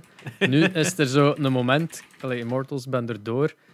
Valhalla, ik weet zelfs niet dat ik hem nog van verder spelen. Het is nu zo'n moment komen van oké, tijd voor mijn backlog. Wat gaat het nu eerst zijn? Ghost of Tsushima of de Final Fantasy Remake? Want ze zijn al twee klaar. En het is echt een toss-up Ja. welke dat gaat zijn. Hè. Eh, maar gezien dat jij Final Fantasy hoger rankt, is het misschien toch beter die eerst te doen. Ik denk Final Fantasy is ten opzichte van de games dat je recent hebt gespeeld iets compleet anders. En Ja. dat kan misschien helpen. Ik denk Tsushima zit nog dicht bij, Valhalla. Tsush- bij Valhalla en bij Phoenix Rising. Ik denk als je nooit zin hebt in een goede straightforward eh story game, Final Fantasy 7 all the way is echt een heel rechtlijnige ervaring. Ja, is dat niet te veel zo de typische Final Fantasy RPG, waar je dan die wereld hebt dat je gewoon moet rondlopen naar stad naar stad? Zo? Nee. Nee? Oh, Veel minder. Awesome. Veel Oh, minder. oké. Ja, Dus- Ik krijg dan een plus 10 om... Ja, het is dat. En het vechtsysteem is echt zo fun. Het is heel... Het zit echt gewoon heel goed in elkaar. Ik vind, het- het lost zo heel veel van de issues op van... eh, ja, omdat het nu ook een action RPG is. Het is veel meer straightforward. Maar het is niet gelijk Kingdom Hearts, dat je nog keiveel menu zet en dit en dat. Het spel geeft u nog genoeg ritme om alles op je eigen niveau te doen. Plus je kunt het zelfs nog op een manier zetten dat het automatisch zelfs pauzeert tussen je moves in. Dat je het zelfs stapje per stapje kunt doen. Maar ik zou dat niet doen. Ik zou gewoon active mode spelen en het spel in volle glorie laten ervaren. Ja, maar het is een heel goed argument. wel, Want ik heb, de reden waarom dat ik Halo, Halo eh, opnieuw gespeeld heb, is omdat ik eh, op How Long to Beat gekeken heb. Hoe lang dat het duurt. En dus eh, van ja, voor de mensen die die site niet kennen, How Long to Beat is basically een database van alle games. Hoeveel dat, hoe lang dat gemiddeld duurt om een game uit te spelen. En van Halo was het 10 uur. Ik zei ja, oké, Ja. op twee dagen zit ik daar door. Of op één, één dag dat je niks anders moet doen. Zo. Eh, dus ik vond ik dat zo... Oké, ik wil gewoon even een game straightforward kunnen uitspelen, zonder al de hassle er rond, zonder zo pij- pijzen aan trophies en shit. So, het feit dat dan Final Fantasy zo allee, lineair is, is echt in dit geval een heel goed, heel goed argument. Ik denk, er zijn twee punten in de game dat je ehm, allemaal optional sidequests kunt doen. Mhm. Ze doen, ze geven die op twee punten in het game, waar je dat ze heel strategisch plaatsen dat je ze net wel wilt doen, omdat je daardoor meer van het spel kunt spelen. Dan is het zo van, oh ja, maar ja, dan kan ik eigenlijk mijn skills verbeteren. En dat is eigenlijk een heel goed punt om dat te doen. Maar als je dan in een second playthrough zit, dan kun je gewoon zeggen van, "J- salut, ik ga gewoon voort. Dus dat hebben ze wel heel goed gedaan, vind ik. En het verhaal geeft u ook rewards voor het wel te doen. Dus het zijn andere momenten in de story die een klein beetje anders gaan, omdat je wel die sidequests dan bijvoorbeeld doet. Mm, oké. En de sidequests zijn niet zo lang, maar je kunt nog altijd kiezen voor er niet voor te gaan. Dus. Alright. Eh, zijn er nog, om heel snel mee af te nog games dat je wilt benoemen voor de dishonorable mentions? Goh. De Ga slechte. eens even nadenken. Ik, ik kan er al een paar zeggen in, in, in, in jullie naam dat ik niet gespeeld heb, maar dat ik weet dat jullie kunt zijn. Cyberpunk 2077 natuurlijk. en Oh ja. Doom Eternal. Ja, Doom Eternal. Ik zat er ook dus nog over na te denken. Ik moet het nog altijd een tweede kans geven, wel. Ja, Ik heb het tijd gespeeld en het was oké. Het was gewoon niet wat ik ervan verwachtte. nou. En Halo Ehm, Infinite... Eentje dat... Ja, sorry. Ik kan het onderbroken. Ja, Halo Infinite. Het is niet eens Halo uitgekomen. Infinite. Ja, het is niet eens uitgekomen. Het was gewoon een fucking Eh, aardappel. Eén waar dat wij al over gehad hebben, wat ik vooral gespeeld heb, is Avengers natuurlijk. De, Oh, ja. de, ja, die fucking looter shooter of looter fighter, whatever. Ja, ik snap. Ah, Had potentieel, hè. Ja. God damn it, had potentieel, maar het is. eh, ja, Ah, ik, eh, had. Ja, zeg maar, sorry. Ja, nee, ik zeg dan kun de Godfall ook direct op je, steep, eh, op je bordje zetten. Ja, maar dat heb ik ook niet gespeeld. ja, ik ook niet, maar het, ja. Dishonorable We mention. kunnen ervan uitgaan, ze. Ja. Eén dat, dat, dat Cher misschien kan zijn als dishonorable mention, Super Mario 3D All-Stars. Ja, ik heb het wel graag gespeeld. Ik ga er niet om liegen. Ik heb, eh, Mhm. maar ik, de hele practice erachter blijf ik nog altijd. Langs was er ook een interview met Nintendo dat ze zeiden van, eh ja, en eh, die, die strategie voor dat te releasen, dat was zo van, ja, we wouden eens iets anders proberen. En het heeft duidelijk gewerkt, want het heeft meer verkocht dan verwacht. ja. En ze van, ah, fucking... eh, ja, het is zo... Ja, nu gaat dat blijven doen, hè. Volgend jaar 35 jaar Zelda. Houd er weer maar aan vast. Gaan weer limited releases zijn, hè. ja welke, kan welke, een- welke op de Zelda's komen, pijsde? Zou dat dan een, een, een, een collectie zijn van 1, 2 en Link to the Past? Of, Het gaat, zo, of het, gaat, het gaat de 3D classics worden en ze gaan er zo weer één ontbreken. Dan gaat dat zo, gaat dat zo Wind Waker zijn, Twilight Princess, Ocarina of Time en een Majora's Mask. Het gaat echt zo weer zoiets zijn. Dat ze er weer zo ene gaan Oh. uitlaten, hè. En dat je gaat van, what the fuck is this? Oh, Ja. oh, oh, oh, het al. Ja, Echt.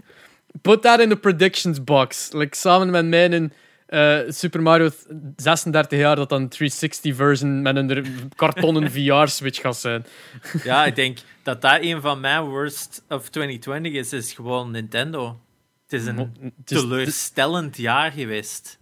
Wij zijn nogthans voor dit jaar waren wij enorme Nintendo fanboys, maar dit jaar heeft het enorm doen keren. Hè? Dat is ongelooflijk. Ja, het is dat. Wat is er uitgekomen? Oh, Animal dan- Crossing en... en... Paper Mario, Warriors? The Origami King, wat dat ook in mijn dishonorable mention staat, omdat het Hmm. een teleurstelling was. Ja, in het begin was zo, yeah, oké, nee, het sukt. Wat, dat bij mij, Ja. wat ik kwaad over ben, is dat ze geen Game Boy Mini hebben aangekondigd. Wat dat letterlijk ja. iedereen wilt. Iedereen Of had zoiets van, Nintendo ja, 64. Ja, maar ik denk dat dat niet zo goed zou verkopen als die anders. Ik denk een Game Boy Mini, dat is gewoon letterlijk geld printen, maat. Allee, ja. Ze hebben dat nu al gedaan met die Game Watch, zo, die eh, Super Mario, waar ze dan ook met twee op zetten. Dat ik ook denk van ja, je weet dat het geld printen is. Just do it already. Get it over with. Ah, Tenzij dat ze ergens zo nog een kwartaal hebben, dat ze zo van, oh shit, hier hadden we een miljard eh, minder ingeschat. Ah, hier blijkt die Game Boy Mini uit. Ching, ching, ching, ching. Voilà, volgens mij is het zoiets. Ja. Ze, moeten het eh, een beetje... Hola, booster. Oh, Hij Ah, miauwke. opgepakt te worden. ja. Eh, ze, willen, ze willen hun winst wat spreiden over de aantal kwartalen Ja. of zo, I don't know. Ehm, echt raar. Ja. Ja, en zo in de, de klassieke Gamecast patented negatieve commentaar op Nintendo gaan we het jaar eindigen, Ja, denk ik dan. 2020 Gamecast, is, eh, want we waren, we waren gestart in februari, dus we zijn bijna een ja- een jaar bezig. Eh, we gaan nog lang niet stoppen, zeker, denk ik. nee. Het, is, het is te veel plezier. Ik, ik hoop dat wel, eh, jullie genoten hebben van wekenlang podcastplezier. En voor de, de Raad de Rif Is ben ik vergeten te kijken. Is het geraden geweest? ja. Ah ja, juist. Wacht, damn it. ik had het beter denk iets dat- eerder eh, gedacht Dat was te Elias, denk ik. Ehm, ja, dat... ja. Wat dat wel funny is, want eh, toen we aan het overwegen waren van welke, welke game zullen we deze keer nemen, als jij gezegd Persona 5, waarop dat ik en Janox altijd van is dat herkenbare muziek? Ja. Like, die paar die weeps. weep shit? Ja, die weep shit, kom aan, jongen. En het, eh, like, binnen de minuut dat het geüpload was van... Bij wijze van spreken, direct al van... Persona 5 Life Change. Oh, Oké, ja, ja, alright, fair enough. We hebben het zwaar onderschat. Het is- Eh, is-. Wederom, ook in heel veel lijsten, de, de Persona 5, de Royal Edition, Ja. is denk ik nog altijd het, meest, het best gereviewde game van het jaar. Hè? ja, kijk. Dat ja, wij, wij lachen natuurlijk met die game. Allee, ik toch. Genox wel minder. Maar Eh, ja, het is, het is eh, Elias eh, Digital Farewell, daarvoor staat in DF, denk ik, heeft, eh, heeft het dus gedaan. Het was Persona 5. Eh maar wat? 2020, fuck off. En tot Ja. volgend jaar, hè. eh, Het, is dat, het was een kutjaar, maar het was een goed gamejaar. Ja. Ja, Het was echt een schoon gamejaar. Oké. Buiten voor Nintendo. Punt van Nintendo. Mijn naam is Espe. Ik was Gerre. En ik was Janox. En dit is de laatste raadtree van het jaar.